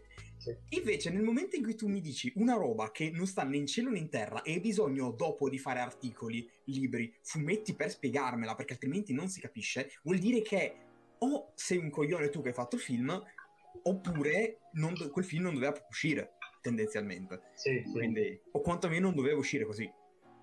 Ed è terribile. Il che sia successo con Star Wars è la cosa peggiore per me. Sì, beh, tra l'altro sì, certo. Ehm, bah, sì, sì. No, poi appunto sì, in caso di Matrix vengono in mente invece appunto i sequel tirati per le orecchie, anche Mhm, se c'è sì. chi, chi li ama, vabbè, quello è un altro discorso. Di quello il 4 anche so che è in produzione, mi sembra. Sì, sì, sì, sì, sì. sì, anche se mi chiedo cosa vogliono fare, perché...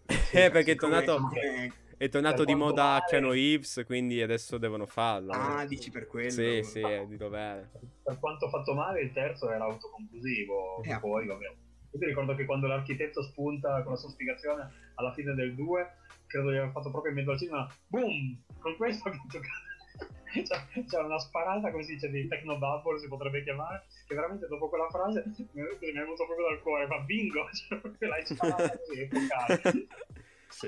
E, boh, non mi ricordo neanche cosa dice, le realtà multiformi che, e tu la variabile e quella, cioè, minchia, va bene, stare. Però sì, comunque il 3 è peggio, però perlomeno finiva in qualche modo e boh, sì, sì. E poi, bah, insomma, Bene, bene, bene. E invece, boh, anche qua mi, to- mi dispiace saltare così tanto di argomenti in argomento. Ma non so, cioè, mi, mi chiedevano tipo, che, gen- che musica ascolti? Cosa, se ti piace qualcosa, se sei più anche qua vecchio stile, con magari musica più degli anni 80 Io- o sei più anche, anche cose moderne? No, no, assolutamente sì, io eh, su quel discorso appunto degli invecchiati male, in realtà lo dicevo già a 30 anni, eh, che continuare ad ascoltare musica nuova fosse fondamentale. E con gli anni mi sono reso conto che, boh, secondo me, sono molto più convinto ancora oggi che le due cose vanno di pari passo. Cioè, Certo, guarda, mentale.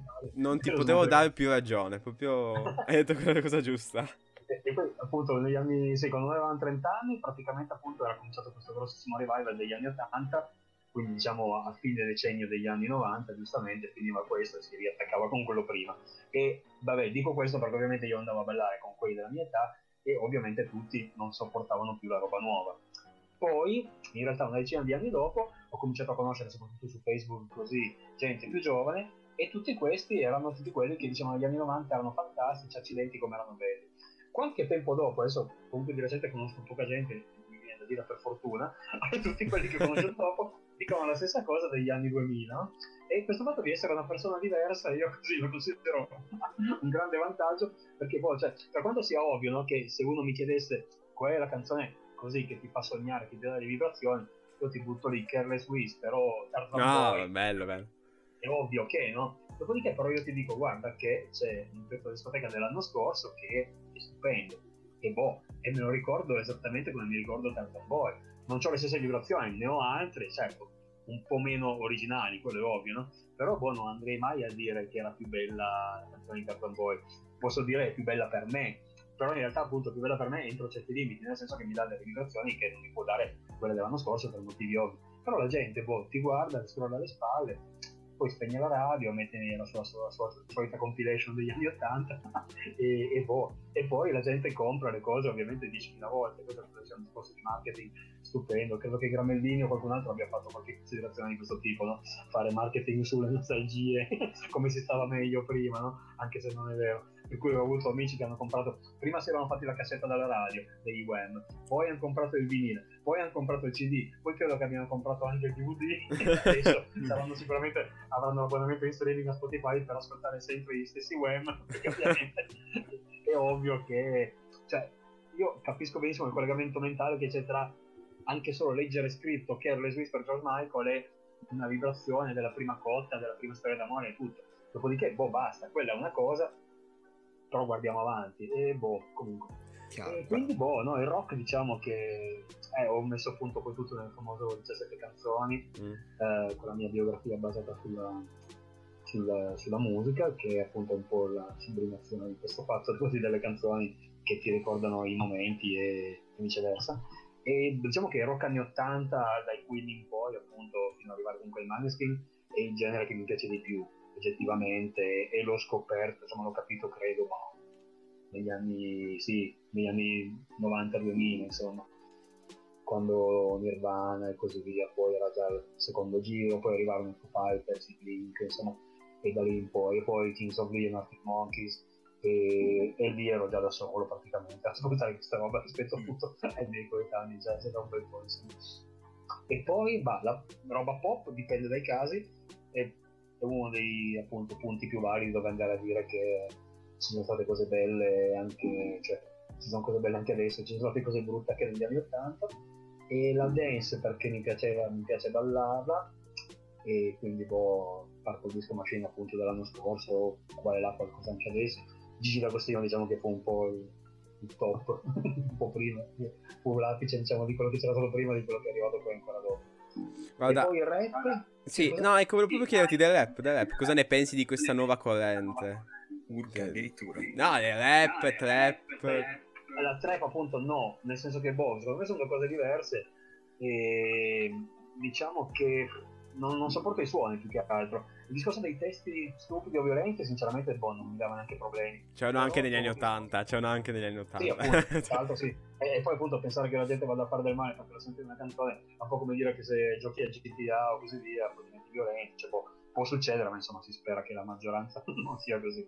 Però non sono i suoni, gli autotune che secondo me sono proprio fastidiosi per l'orecchio e i suoni, le basi riciclate e via. Poi ogni tanto qualcosa si salva, ma credo che il rapporto in questo caso è proprio molto basso. Invece per dire un Fabio Fever, vabbè, un J-Ax dei tempi o Eminem o Caparezza, boh, invece sono secondo me roba un po' più originale. Come suoni anche, Fabri vabbè, lo, lo amato proprio per la spontaneità, la sincerità che fa pensare che sia questa dote principale della vita e quindi boh, quando faceva dei nomi e così via, insomma era così. E, e da lì comunque sono 15 anni che lo conosco, diciamo, credo che abbia fatto dei lavori stupendi. E poi boh, il rap americano in realtà, i della Soul così degli anni 90 li ascoltavamo, eh, poi Eminem appunto, poi Sean Paul, ehm, altre cose, vabbè, c'è stato un periodo prima anni 2000 dove c'era, si chiamava Ellis e poi Nelly e Kelly, insomma quei pezzi lì di cui ho fatto anche un paio di compilation. E non pensavo che sarebbe appunto che sarebbe sopravvissuto, che sarebbe durato tanto e che avrebbe creato dei, dei spin-off diciamo come, come la trap o comunque che in Italia si sarebbero diffusi così tanto. Però boh appunto qua là qualcosa, qualcosa di bello c'è qualcosa anche di molto bello.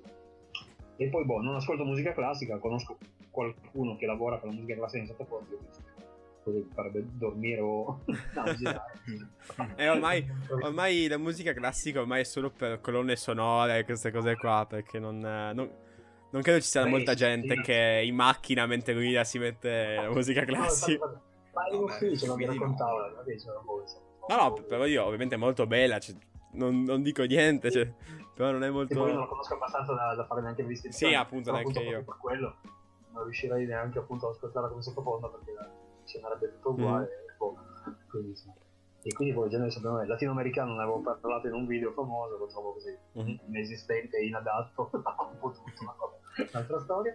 E, e quindi sì, il metal duro diciamo non, non, so- non mi è mai potuto piacere, boh, qualcosina non so così qua e là, ma tutti i vari gruppi poi pesanti non li ho mai sopportati, sono troppo, troppo duri. Diciamo che con gli ACDC mi fermo e, e boh, insomma, così. Sempre per tornare sul discorso nostalgia, oh, questo può sembrare un volo pindarico strano che eh, ri- riprende tutti i punti che abbiamo toccato in questa conversazione finora, ma visto che abbiamo aperto parlando di fantascienza in realtà, perché alla fine tu hai detto che i tuoi due film preferiti sono entrambi film di fantascienza, non pensi che quello che era ehm, gli anni 80, ma anche forse anche dopo, anni, eh, forse anche dopo, non lo so perché non c'ero, però eh, tutto quell'ottimismo eh, che riguardava appunto la tecnologia, eccetera, che stava evolvendo moltissimo e, che quindi portava una grande. ehm, una grande passione per la, per la fantascienza.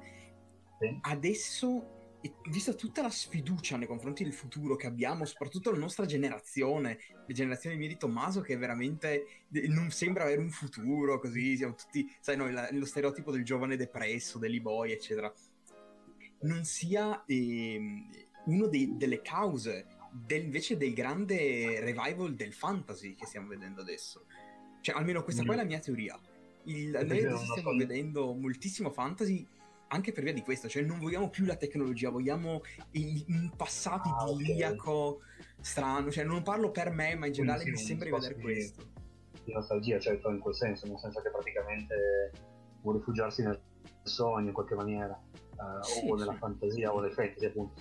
Ma sì, cosa che in Star Trek c'è stato ben è stato trattato varie volte. Sì, è possibile, sì, boh.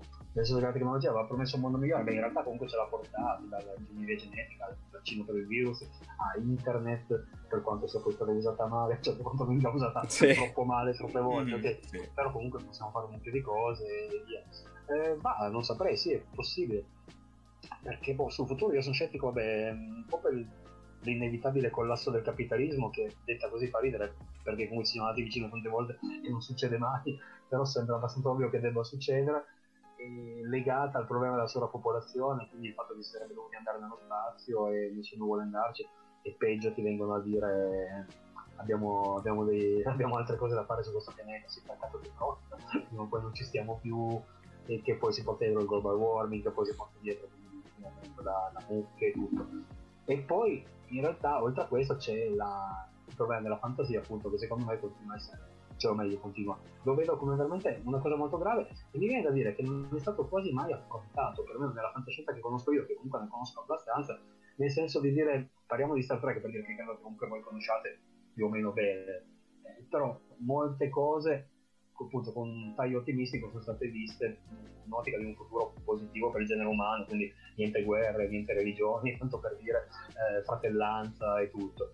Però una cosa che credo che non sia stata affrontata è la mancanza appunto di fantasia, nel senso che nel momento in cui le storie sono già stu- tutte state dette, la gente farebbe anche fatica, non dico a divertirsi, ma anche solo a pensare cose nuove, no? E, e questa cosa boh, mi fa pensare, cioè, eh, hanno pensato a un mucchio di soluzioni per i mali dell'uomo, eh, però quello non saprei dire se forse non c'è proprio una soluzione. Ecco, per cui quando vedi loro che si intrattengono, o nei fotogrammi che per carità ti dà questa immersività totale, però la musica che ascoltano è musica vecchia, eh, sì, poi intanto fanno dei voli buttandoci dentro che questo brano è stato scritto su un pianeta lontano, che ovviamente comunque è un'aria classica, difficilmente c'è rock. Ecco, se conoscete The Orville invece, giusto per ridere. Ho, ho visto un paio di episodi per quando usciva Ok. ancora, però dopo me lo sono perso purtroppo. Quello secondo me è stupendo perché comunque il buon set ha, ha avuto veramente la capacità, ha fatto poi un mucchio di cose, ovviamente Vito Suoi le conosciamo neanche tutte, però The Orville è veramente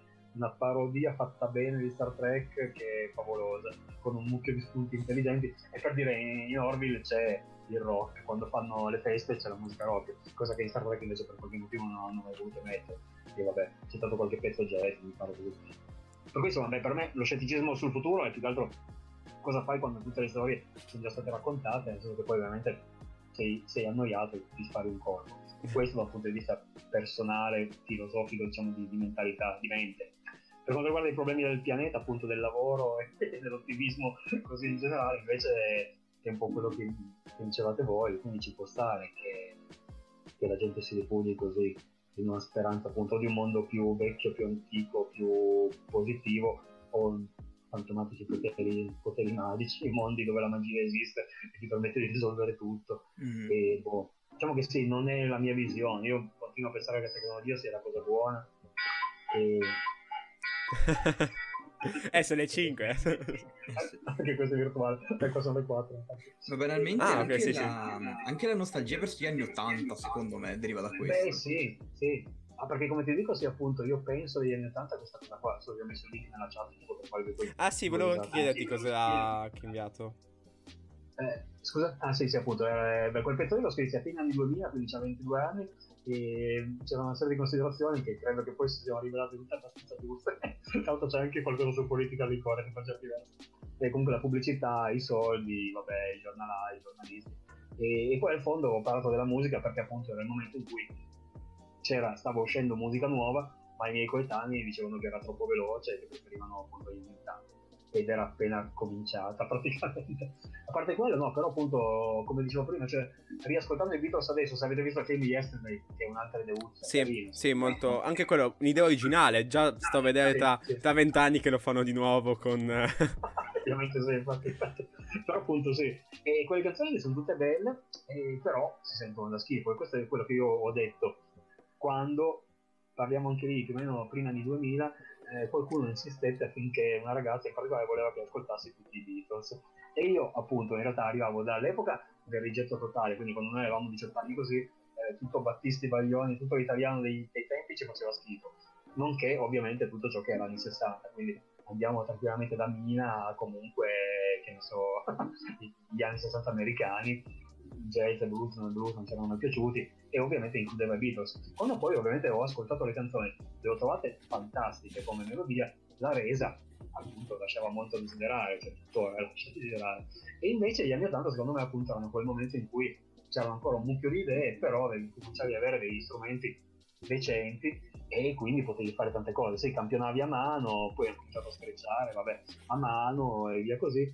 E però si sono fatte un di cose che adesso puoi rifare ovviamente mille volte meglio, però non c'è più lo stesso, cioè fondamentalmente sono già, sono già state fatte. Ecco.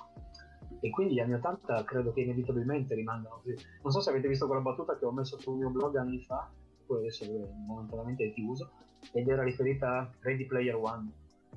Al, al, sì, al film e libro Ready Player One, sì, sì. sì. Che io l'ho poi visto scaricato e sinceramente mi ha fatto schifo come tenevo. Però ho fatto una considerazione che secondo me è ancora più triste, poi vabbè, non so se sono l'unico che l'ha fatta, però considerando che lo stesso Zemeckis è di Zemeckis o di Spielberg? È di Spielberg, è di Spielberg. È Spielberg, giusto, sì, sì. E Back to the Future era di Zemeckis. Però uh, c'entrava Spielberg. Aspetta, eh, come, come si chiamava l'altro film che hai appena citato? Eh, Ritorno al futuro. Ah, ok. Sì. E Ritorno al sì, futuro, sì. Eh, sì, sì, mi sembra... E c'entra Spielberg, c'entra, c'entra eh, Spielberg, perché avevo anche letto, sì, sì.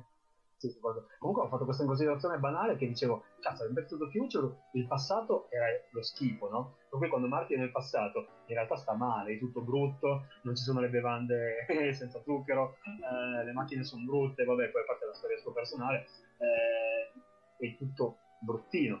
In Ready Player One gli anni 80 sono favolosi, per cui nella realtà virtuale tutti vogliono vivere gli anni 80 e quindi il passato che 30 anni fa per te faceva schifo, parlo, di, parlo a Spielberg in persona, voglio dire, adesso invece è diventato favoloso. Questa cosa l'ho vista come l'ennesima botta di nostalgia, cioè un altro invecchiato male, perché sì. poi magari, magari è una stiracchiata, però boh, io l'ho vista così e credo che alla fine ci possa stare perché appunto gli anni 80 c'è poco da fare, insomma così. Sì, vengono un po' idealizzati, no? Perché appunto sì. questa nostalgia. Eh sì, sì, alla fine vengono idealizzati, appunto, e boh, quindi appunto sì, un po' così. Poi certo, il fatto di essere in troppi, cioè il male della democrazia, se vogliamo, è che tutti possono fare musica, film e tutto, e che quindi a maggior ragione la qualità e la quantità, la quantità unisce, la quali- quantità aumenta, scusa, la qualità diminuisce, e quello è un problema, come dire, naturale delle cose, cioè nessuno si sognerebbe di impedire a chiunque di provarci. Poi è chiaro che appunto però appena vedi un'idea in giro, come anche in genere musicale, magari una volta poteva durare 5-10 anni, adesso ovviamente quando escono 500 canzoni al giorno tutte uguali, dopo, dopo sei mesi sei già stufo, insomma, e, e quello è un altro problema del, della noia che appunto non so come verrà affrontato in futuro, però boh, onore a chi riesce a sformare cose nuove. Beh sì, ma è una cosa classica di vedere il passato con, eh, con un po', si usa dire, prosciutto sugli occhi, no? Nel senso sì, che... Sì, filtrato, quando voglio fare la versione cattiva dico filtrato dai tuoi genitali. Anche questo. filtrato dalle tue emozioni insomma il senso è lo stesso ci siamo capiti. Nel senso che quando la butto appunto così in cacciara sul blog spesso dicevo gli anni 80 sono belli perché ce l'avevate duro ed eravate senza rughe cioè poi diciamo che si può così eh, ragionare sul concetto però insomma credo che l'essere umano appunto molto spesso istintivo e purtroppo molto spesso si ferma agli istinti quindi molte cose le fa semplicemente così giudicando e, e, vedendo non con la ragione. Adesso il palco è tuo Dario se vuoi avere un tuo spazio per promuovere qualcosa per uh, parlare di qualcosa tuo se vuoi dire qualcosa anche al pubblico una, una frase con cui chiude vai tu il palco è tuo. Ti ringrazio. No non ce l'ho non ce l'ho non ce l'ho non l'ho nemmeno pensata una frase con cui chiudere. Sì, beh, posso parlare di nuovo lì di quel mio libro o di qualcun altro. Guarda, se vuoi qualcosa da dire, tipo, non lo so, dove possono trovarti, se magari vogliono chied- sì. dei libri, queste cose qua. I libri, appunto, 17 canzoni, questa idea che in realtà appunto è stata eh, ispirata da Nick Horby e 31 canzoni che uscì credo nel 2002-2003 perché il mio primissimo appunto per quanto io avessi già scritto una cosa simile e, e volevo poi approfondirla in realtà quando poi uscì quella avevo pensato boh assolutamente posso fare anch'io non ho letto il suo per cui non saprei dire come l'ha sviluppata lui però so che poi insomma l'idea era di raccontare la tua vita attraverso le canzoni io l'ho messa giù molto cronologicamente e, sono partito dai 10 anni dove più o meno quando abbiamo cominciato ad ascoltare musica e poi sono arrivato fino ai 40 perché l'ho scritto 4 anni fa cioè fino ai 50 quindi appunto 40 anni di musica e boh l'idea mi è sembrata carina c'è, molta, c'è molto di me e c'è anche appunto molta musica e boh e qualche coincidenza buttata lì così insomma per cui boh quello lo trovo molto carino se qualcuno interessa lo, lo trova su Lulu lo trova su Amazon che però si prende, si prende più commissioni quindi ma che su lulu.com si trova Guarda Dario, grazie mille per essere venuto, per Prego. la tua disponibilità, eh, per averci parlato, è stato molto bello. Grazie Sì, per... Molto interessante, molto... Sì, è stato mo- anche per me veramente. E niente, grazie mille. Adesso ci sentiamo ci sentiamo. Wow, che bella intervista! Eh sì, Wow. è stata ringraziamo, intensa. ringraziamo nuovamente, anche se l'abbiamo fatto milioni di volte, Dario, per la, Sì. per la disponibilità, per la, per la gentilezza, è stato sempre molto disponibile a fare la cosa. ehm, gliel'ho proposta come uno scherzo, quasi quasi, perché non, non pensavo di avere modo, modo di, di- di comunicare. Non pensavo Eh, di avere tutta questa influenza, questa, Questa fama. influenza, questo- questa fama. E lui ha accettato subito, è stato molto disponibile. Doveva essere di 20 minuti la cosa, ma come notate è di è sforata. molto, almeno la Perché ci registrazione siamo di divertiti 20. molto a farla. Siamo ci divertiti, è stato molto. molto bello fare una chiacchierata con lui, di sapere un po' cosa ne pensa. E perché no, anche un po' di vedere l'uomo dietro la, la maschera, no? Perché... Sì, chiaro, beh, quando ci sono personalità dell'internet, Sì. questo si vedrà anche prossimamente, sperando ci siano altri ospiti, e, e che in realtà c'è sempre l'uomo dietro, ed è per questo che noi facciamo domande spesso e Mhm. volentieri legate proprio ai gusti personali, cose del genere, perché vogliamo vedere eh, l'uomo o la donna dietro al personaggio, sempre Sì. comunque. Bene, passiamo alla nostra rubrica preferita, ovvero... Ma sai che ti dico? Ah, Alessio, ti prego non farmi iniziare a parlare del film, barra serie tv, barra libro, barra videogioco che ho visto, barra letto, barra giocato questa settimana. Ma sai che ti dico? Ne parliamo insieme. Guarda, io ho visto due cose. Una che mi è piaciuta molto e una che preferirei dimenticare. Quindi Ok. se vuoi io parlo prima della cosa che mi è piaciuta, poi parli tu e poi parlo io, ti va? Va bene, Oppure va bene. viceversa, Va- in no, base a va bene, quante va cose- bene, va bene. Va bene, va bene. Allora, allora. Ho visto una cosa che è un po' particolare, che mm, io di solito guardo sempre cose abbastanza estemporanee, un po' per una questione di tempo, un po' per anche parlarne al podcast. Qui ho visto il quarto film eh, di, una, di una serie, di una, di una saga di film, che è il quarto e ultimo rebuild di Non Genesis Evangelion, tan tan tan, 3.0 più 1.01. E tu mi dici, ma scusami, tu ci stai parlando del quarto film di una serie di film che tra l'altro è un reboot, remake, non si capisce, di film dopo a una serie, peraltro anime. Sì, lo sto facendo. E perché lo sto facendo? Perché questa, questa cosa vuole essere una grande, in realtà, eh, è un grande endorsement, d'accordo? A Neon Genesis Evangelion. Io adesso vi dico due cose in croce sul film, veramente due, perché altri perché è, è uno spoiler, non è un film. E queste cose qui servono come motore per guardarvi tutta la serie. Perché è bellissimo, d'accordo? E, e niente, cioè in realtà devo dire, devo stare veramente attento se parlo di questo film. Devo dire un- una cosa sola, è un film lungo ed è ha una e un pregio incredibile che anche i tempi morti sono godibili. Ed è una cosa che io apprezzo tantissimo quando un film riesce ad essere lento, tra virgolette, e allo stesso tempo a non farti sentire la pesantezza e la lentezza.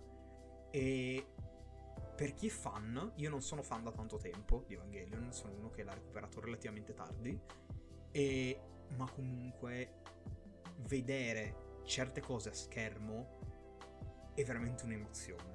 E non so se qualcuno di voi, magari, che conosce, ha visto la live di Sabaku no Maiku in cui guardava questo film, d'accordo? Ha pianto alla fine. Ecco, non- io non ho pianto, ma la reazione interna è stata quella. E e, e non so che dire, dal punto di vista della regia non so che dire, dal punto, dal punto di vista del... e vabbè, dal punto di vista artistico, cioè dal punto di vista estetico dell'inquadra- delle inquadrature, c'è niente da dire, perché tanto è, è un anime, è facile fare l'inquadratura, voglio dire, sono disegni.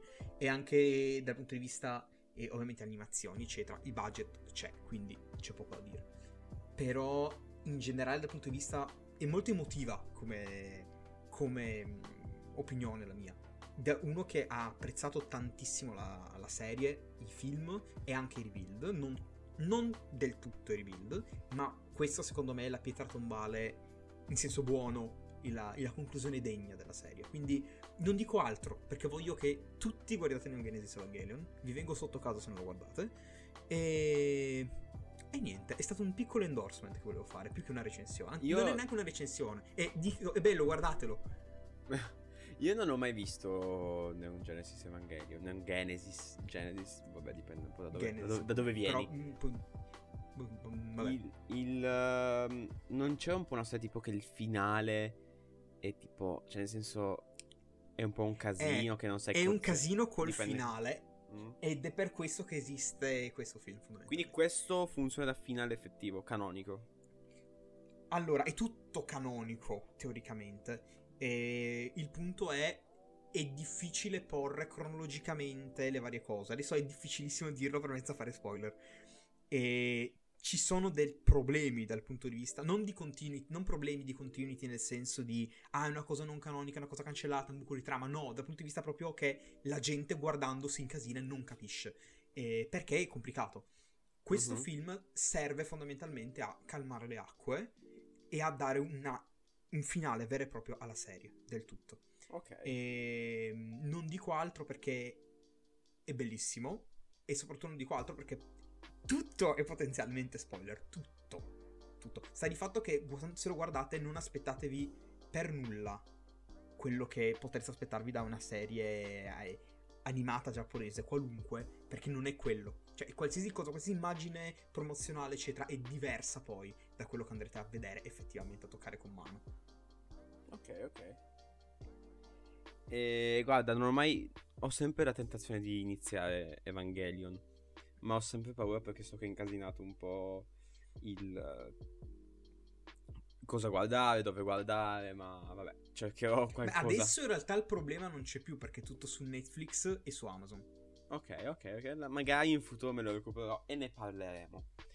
Ma Uh, nel frattempo devo parlare un po' io di qualcosa.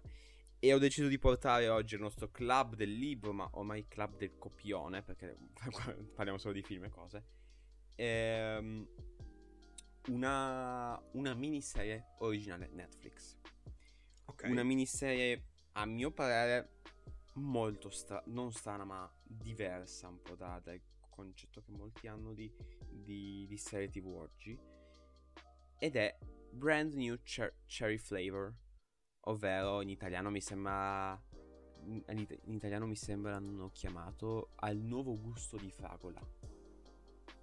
Ok? Sì, il significato è quello. Ah no, so, il nuovo gusto di ciliegia, che scemo, il nuovo gusto di, di ciliegia. Ehm... Di cosa parla? Parla della... della... Nella Los Angeles del 90 e qualcosa, degli anni 90 mi sembra, non. Ah, ho capito, ho visto. Anni 90, una giovane regista quasi sperimentale, potremmo dire, perché è appena uscita dal suo primo cortometraggio, viene, viene contattata da un grande produttore di, di- di Hollywood per fare un lungometraggio basato sul suo cortometraggio. Lei accetta, ma come accetta succedono una, una miride di cose e si va a sfociare molto, anzi molto, in un modo molto pesante, nel un po' nell'horror fatto stile anni 60-70, ovvero con eh, potremmo dire witchcraft, ovvero stregoneria, eh, un Mhm. po' di tabù, un po' di mm, maledizioni, queste cose qua. Effetti speciali anche mi Effetti sembrano speciali- abbastanza. C'è, è molto gore come serie. Non molto, cioè nel senso non ci sono molte scene, ma eh, le poche scene in cui effettivamente c'è da mostrare mostrano tutto. Ed è Mhm. mol- c'è una scena in- di cui tutti parlano, la famosa scena del fianco, che dolorosa solo pensarci. Scena Ed è fatta fiamme. veramente bene, infatti non so se è candidabile, cioè non so se esiste agli Emmy la categoria migliore probabilmente sì, ai Primetime Emmy, ma vabbè. Eh, la categoria migliore effetti make up, queste cose qua, o effetti speciali, non so dove è, è considerabile. Fatto sta che è veramente, veramente ben fatto questa parte degli effetti, ma concentriamoci un po' sulla, sulla serie in generale. Una, è un po' forse troppo lunga, ok? Il, eh, ha una, mi sembra un 8 episodi da 50 minuti l'uno. Ha una durata complessiva, se non sbaglio, di 5 ore e 40. E- è un po' lunghina, ma capisco un po' l'inghippo di fare una serie, una miniserie, un po' allungarla, dato che puoi, no? Con gli episodi. Sì, sì, chiaro. Però, però devo dire la storia è interessante, ci sono belle idee sotto.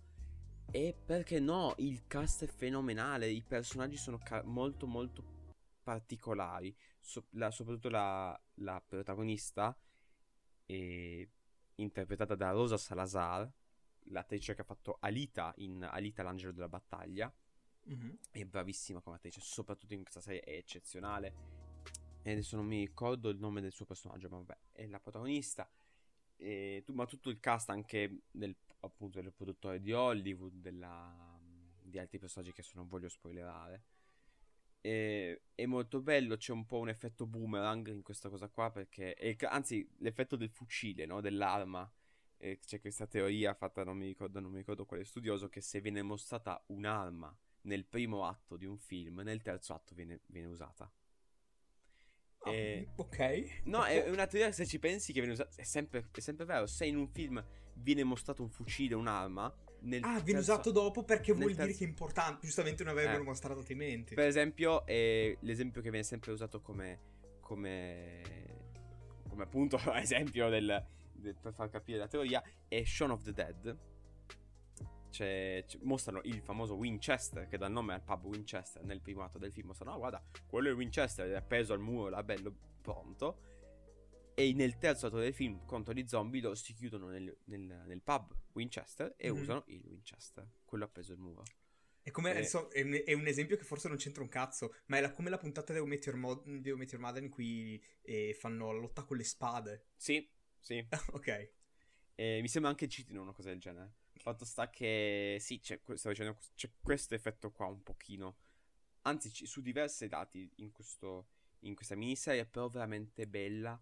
La, mh, forse que- la cosa che la rende molto diversa, che la fa un po' spiccare, è il modo in cui è girata. Perché, certo, è scritta, ma è soprattutto diretta e anche un po' la fotografia di un film eh, horror di classe un po' B, o Mhm. quasi vicino alla classe Z degli anni, degli anni 80-90. E infatti si vede, cioè, guardando le immagini in giro, si vede anche questo. E a parte un po' mood. la, la- la colorazione o anche il fatto che molto spesso per far capire il dolore dei personaggi, quello che provano, cambiano la luce.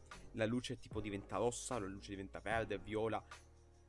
E tu dici ma non ha senso, ma ha senso dal punto di vista cinematografico.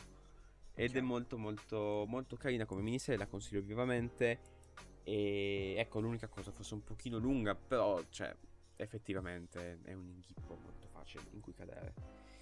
E prima che tu mi parli della cosa che, mm, che, che volevi parlarmi e dimenticarti, te la lascio un po' nel pensiero, ancora un po' nel pensiero te la lascio. Grazie. Ho letto, ho iniziato a leggere il primo numero di, del manga Zombie, Zombie 100. Mhm. E Mi sembra esista anche il sottotitolo che è 100 cose da fare prima di non morire. Di cosa parla? Ok. Parla di questo. di, di Akira. Ok, nome molto. molto. Sì, come, dire. Mario. Sì. Ehm, che eh, è un lavoratore in quelle famose black company giapponesi, ovvero quelle compagnie che all'inizio sembrano buone, ma piano piano ti chiudono dentro e tu non hai più una vita, no? Perché sei sempre a lavoro, sempre che pensi al lavoro, no? Mhm. E sempre che pensa a.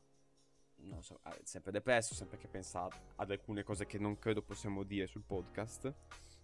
Ok. Ok, per farti capire quanto è depresso. Ehm. Ah, ho capito. ok. Se no che un giorno si sveglia, dice ah sono tardi per il lavoro, si sveglia e c'è un'apocalisse zombie proprio in pieno, proprio esce, c'è già Tokyo distrutta. Ok.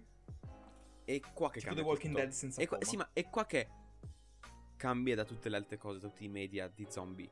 Lui che dice, oh mio dio, no, uh, Tokyo è distrutta, c'è l'apocalisse zombie. Lui come vede, tipo, vi sembra come viene attaccato dal primo zombie. C'è un'intera proprio pagina piena in cui dice, e vai, non devo andare al lavoro.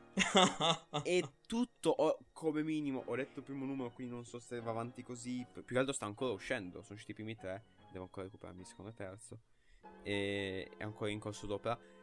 Il tutto il primo volume è lui che letteralmente, ecco, l'ho citato prima, guarda caso, Shaun of the Dead, no? Mm. È fatto in maniera molto quasi comica, nel senso che lui eh, va al supermercato a comprarsi le birre, ma tipo a malapena dando importanza agli zombie, o fa tutte le cose, appunto come dice anche il sottotitolo del manga, che non ha fatto prima per colpa del lavoro. Eh, ruba una moto, eh, si ubriaca la mattina, eh, poi altre cose che non voglio dire per spoiler, anche se è il primo numero, non c'è tanto da spoilerare. Chiaro. È molto carino proprio come. come. come scritto, come, come anche disegnato, perché no? Perché è bello, i disegni, forse sono l'unico che ha notato questa stupidaggine, sono molto puliti, quasi anche quasi da manga tipo per ragazzini, quando vedono lui, però come si gira la, ovviamente teorica, videocamera sugli zombie, è tutto sporco, è tutto è dettagliato con le ferite, il sangue, no? i denti Mhm. storti ovviamente degli zombie. È molto bello questo- questa cosa, non so se sia voluto o meno. E quindi mi piace molto. Quando te ne ho parlato quando ho preso il primo numero, sembra molto se appunto Edgar Wright o Taika Waititi avessero fatto un, un film di zombie in Giappone. Allora, qui iniziamo la parte su cosa. Perché io ho detto che eh, era una cosa bella una cosa che invece vorrei dimenticare. Perché la vorrei dimenticare?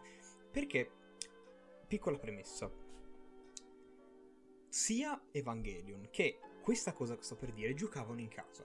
Cioè giocavano e cioè, sono entrambi prodotti che facevano leva su cose che mi piacciono. E quindi, quando c'è una cosa che ti piace in ballo, due sono le reazioni. O bello, mi piace di più perché aveva come premesse la cosa che mi piace, oppure B, mi ha fatto schifo perché ha rovinato la cosa che mi piace.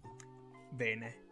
Qual è quella cosa che piace a me e a milioni, se non miliardi di persone lì fuori, che sistematicamente da qualche anno a questa parte viene rovinato? I vampiri. Aia. La Aia. serie, esatto, la serie Dracula by Netflix. Ah, ok. Io- ok. Io veramente io non sono un uh, sto per dire non sono un nazista, qui taglia. Non sono uno di quelli fissati sul fatto che ah, deve essere fedele all'opera originale. No. Non è così. Che poi lo Ma nel momento in cui tu mi No, no, non deve essere fedele. Cioè, No, no, si essere- dico, dico, cioè nel senso che poi c'è quelli che dicono "No, deve essere originale all'opera di, di Bram Stoker. No, di chi è il, il uh, Dracula Stoker. originale? Bram Bram Stoker. Stoker. Cioè, Dio mio, è un po' esagerato. Esatto, esatto, anche perché sarebbe tutto fottuto. Però per dire ci sono alcune cose un pochino più fedeli. Già Dracula by Bram Stoker non è fedele, però comunque. Invece, questa qui è una mancanza di rispetto, secondo me. Perché tu non puoi farmi Dracula coglione. A me va bene Dracula buono, ok? Perché si è visto già ormai. Dracula ormai non è neanche più un personaggio, è un archetipo. È talmente tanto nella, nella cultura popolare che ormai chi se ne frega, anche se me lo fanno completamente strano, eccetera. Ma Dracula coglione no. Dracula coglione che viene presentato come il male assoluto, come questa cosa, ah, tutti devono aver paura e poi lui è un deficiente. Mi dà fastidio, mi dà tanto fastidio. La Mhm. prima puntata, la prima puntata, ci sono tre puntate, ok? La prima Ah, è tipo fatta. Ma È è una una, miniserie. serie o una miniserie? Ah, ok. È- è una miniserie a tre puntate. La prima puntata è inutile, ok? È la meno peggio, ma inutile, completamente inutile. La seconda puntata è noiosa, letteralmente volevo addormentarmi, Era sera, ma non tardi, erano tipo le 11. Stavo guardando questa cosa e ho detto, quando finisce vi prego, preferisco andare a letto. E l'ultima puntata, io di là adesso userò un, una- un sostantivo che non va usato, non va abusato. Era cringe. Era Ah. proprio cringe, cringe, cringe. Perché lo dico, faccio spoiler, non me ne frega niente, non guardatela. L'ultima puntata, Dracula è nel, nel mondo di oggi. E, e tu Ah, dici, ok. boh, ci sta come incipit. Non, ha- non è tanto brutta come cosa. E l'ha fatta nella maniera peggiore. Lui è un cretino. E, e soprattutto, cioè, non dico cosa succede, cioè, ci sono delle scene talmente deficienti. Lui a un certo punto chiama un avvocato. Ok? Mhm. letteralmente. Perché lui aveva un avvocato ai tempi in cui nell'Ottocento, ok?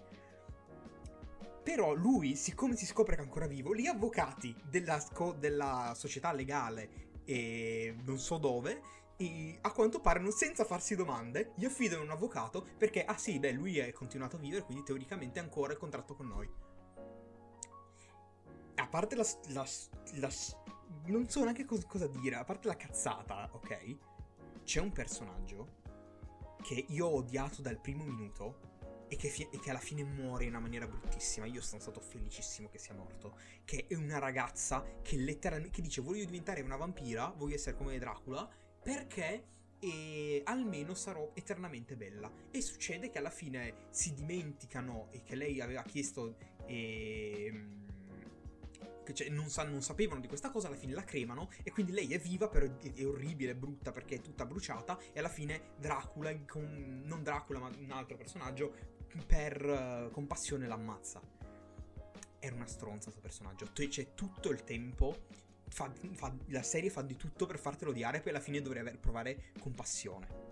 È una roba disgustosa. E alla fine... E... Cosa è le cose? Dracula si suicida bevendo il sangue della discendente di Van Helsing, che tra l'altro non è un uomo, è una donna, ci sta, va bene, ok. E... Ed è, siccome lei ha il cancro, No. lui morirà di cancro. Cioè, eh, io non, so- io- io non sono un esperto di oncologia, d'accordo? Non sono un dottore. Ma io sono abbastanza sicuro che se bevo il sangue di una persona col cancro non mi fa bene, ma non muoio di cancro.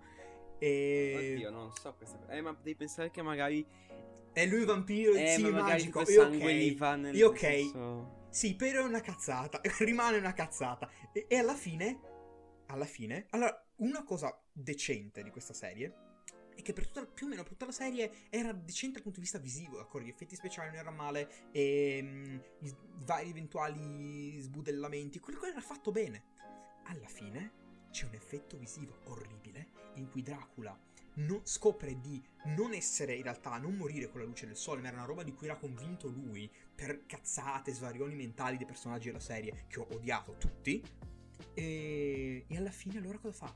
Beve il sangue della malata di cancro e si addormenta con lei e entrambi sognano di fare l'amore e alla fine l'ultima inquadratura del- di tutta la serie è l'inquadratura peggiore della serie. Cioè è letteralmente il coronamento sulla merda Mm? con questa specie di loro nudi, abbracciati e poi il sole. C'è un'inquadratura del sole, ma non del sole, proprio del sole come stella, no? Col fuoco, eccetera, fatta male in CGI che va contro la teleca- l'inquadratura della telecamera. Una roba inguardabile. E in tutto questo, però, devo dire ci sono alcune scene che si salvano. Tipo i titoli di coda. I titoli di coda sono stati il momento più bello di tutta la serie. Ma in modo serio o in mo- libero. Ah, ok. no, no, no. No, no, no, in modo scherzato. No, però a parte scherzo, no, c'erano delle. Delle soluzioni visive carine. Ok, tipo. Faccio spoiler di nuovo, chi se ne frega. C'è una sce- due scene carine, tutte e due nella prima puntata, guarda caso è l'unica decente. E in cui Dracula era trasformato e la prima volta era diventato un lupo. Ed è figo il fatto che lui, per trasformarsi da lupo a umano, ehm, sfonda la pelle del lupo ed esce fuori nudo, tutto sporco di sangue interiore del lupo. Quello è molto figo. E, e l'altra scena interessante è eh, quando lui va ehm, nel corpo di Jonathan Archer, ok? Archer, Mhm. scusa. E, e praticamente eh, per liberarsi del suo corpo si strappa la pelle di Archer dal corpo. quelle due sono le uniche scene un po' meglio. Poi ci sono anche altre cose che non fanno schifo dal punto di vista visivo, ma sono solo queste scene dal punto di vista visivo. Cioè, quella scena lì in cui lui diventa uguale a Jonathan Harker, si mette nella sua pelle letteralmente, serve per convincere eh, la fidanzata a farlo entrare nel cerchio di sale. Oppure eh, c'è una scena in cui, appunto, quella in cui lui è nudo fuori, tutto sporco, che serve per convincere le suore a farlo entrare, perché lui ovviamente essendo vampiro non può entrare senza permesso, e per farlo entrare nel convento. Ma è una cazzata! Cioè, lui, in tutto, tutto il tempo, ha questa faccia di culo sorridente in cui cerca di come dai su dai fammi entrare ah perché non vuoi farmi entrare ah dai è divertente e ci c'è una battuta cioè la, fanno la battuta sul fatto che le suore non possono guardare in alto non perché hanno paura di lui ma perché hanno paura di, guardare, di vedergli il cazzo Madonna santa. e a questo livello qui e la cosa che mi dà fastidio è che sono gli sceneggiatori di Sherlock Ma veramente? Sì è una serie BBC e i sceneggiatori sono quelli di Sherlock Infatti ci sono tutti questi dialoghi che ricordano un po' lo stile Sherlock. Ma da parte Ci sta che per Sherlock, ma non ci per Dracula. Sherlock, ma forse ci starebbe anche per Dracula, ma non così. Sapete qual è? Adesso non so se l'ho già fatta nel podcast, sono sicuro di averla già fatta questa battuta, però in un altro contesto, forse non era il podcast, forse. però in caso la rifaccio, chi se ne frega, ripetita Juvent. Volete vedere un film non ortodosso, tra virgolette, sui vampiri con Dracula che è fatto meglio di, di questa roba qui? Guardatevi Hotel Transilvania. È molto Vero, meglio, è 10.000 volte meglio di sta roba. Cioè, è una cosa triste, è proprio triste. Vabbè, non ho altro da dire, ma eh, solo ripensarci mi viene, mi viene il volta stomaco, guarda, mi c'ho l'amaro in bocca. Alessio, che dire? Ehm, è stato un buon primo episodio, un ottimo Sì. ospite, tanti belli argomenti. Un Ma sacco ora- di tempo di registrazione. Un sacco di tempo di registrazione, ma soprattutto adesso possiamo finalmente andare a usare i nostri soldi guadagnati e noi li abbiamo appena spesi tutti. In che senso? Eh sì, perché li ho spesi tutti. di- lo- li ho rimessi. Perché non lo so, li ho rimessi nelle azioni del Aspetta, podcast. Ma le, le aspetta, azioni sono aspetta. calate e li ho persi tutti. Aspetta, aspetta, aspetta. A- abbiamo saldato quel debito al casino con la mafia jugoslava. Aspetta, avevamo un debito. Pensavo stessero scherzando. Pensavo fosse una battuta. No, Ah, mi devi. Ma così, no? scusami, da quando in cui un mafioso jugoslavo ti dice, ti fa una battuta sul fatto che gli devi dei soldi? Che ne so, era simpatico, ok? Non, non crede. Non, non crede a- ai cliché, ok? Mafia russa tutti seri. Possono essere anche simpatici. E sai che probabilmente vorranno rubarci il podcast a questo punto.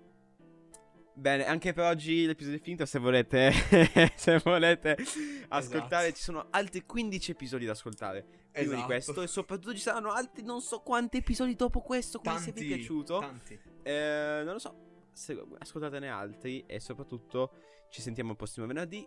Io sono stato Tommaso. Adesso da oggi sarò Andrea. Perché oggi sono stato Tommaso. Tommaso e com'è, cioè, come sempre, Alessio? Alessio, sempre pronto a rispondere alle mie domande non preparate. E, e niente, grazie mille, buona, buona serata. E... E ricordatevi, Ah, è vero che non so, è vero che mi ero dimenticato che non sappiamo come concludere, è vero, non abbiamo modo per concludere. io pensavo avessi qualcosa da dire, ho detto ricordatevi così, va bene.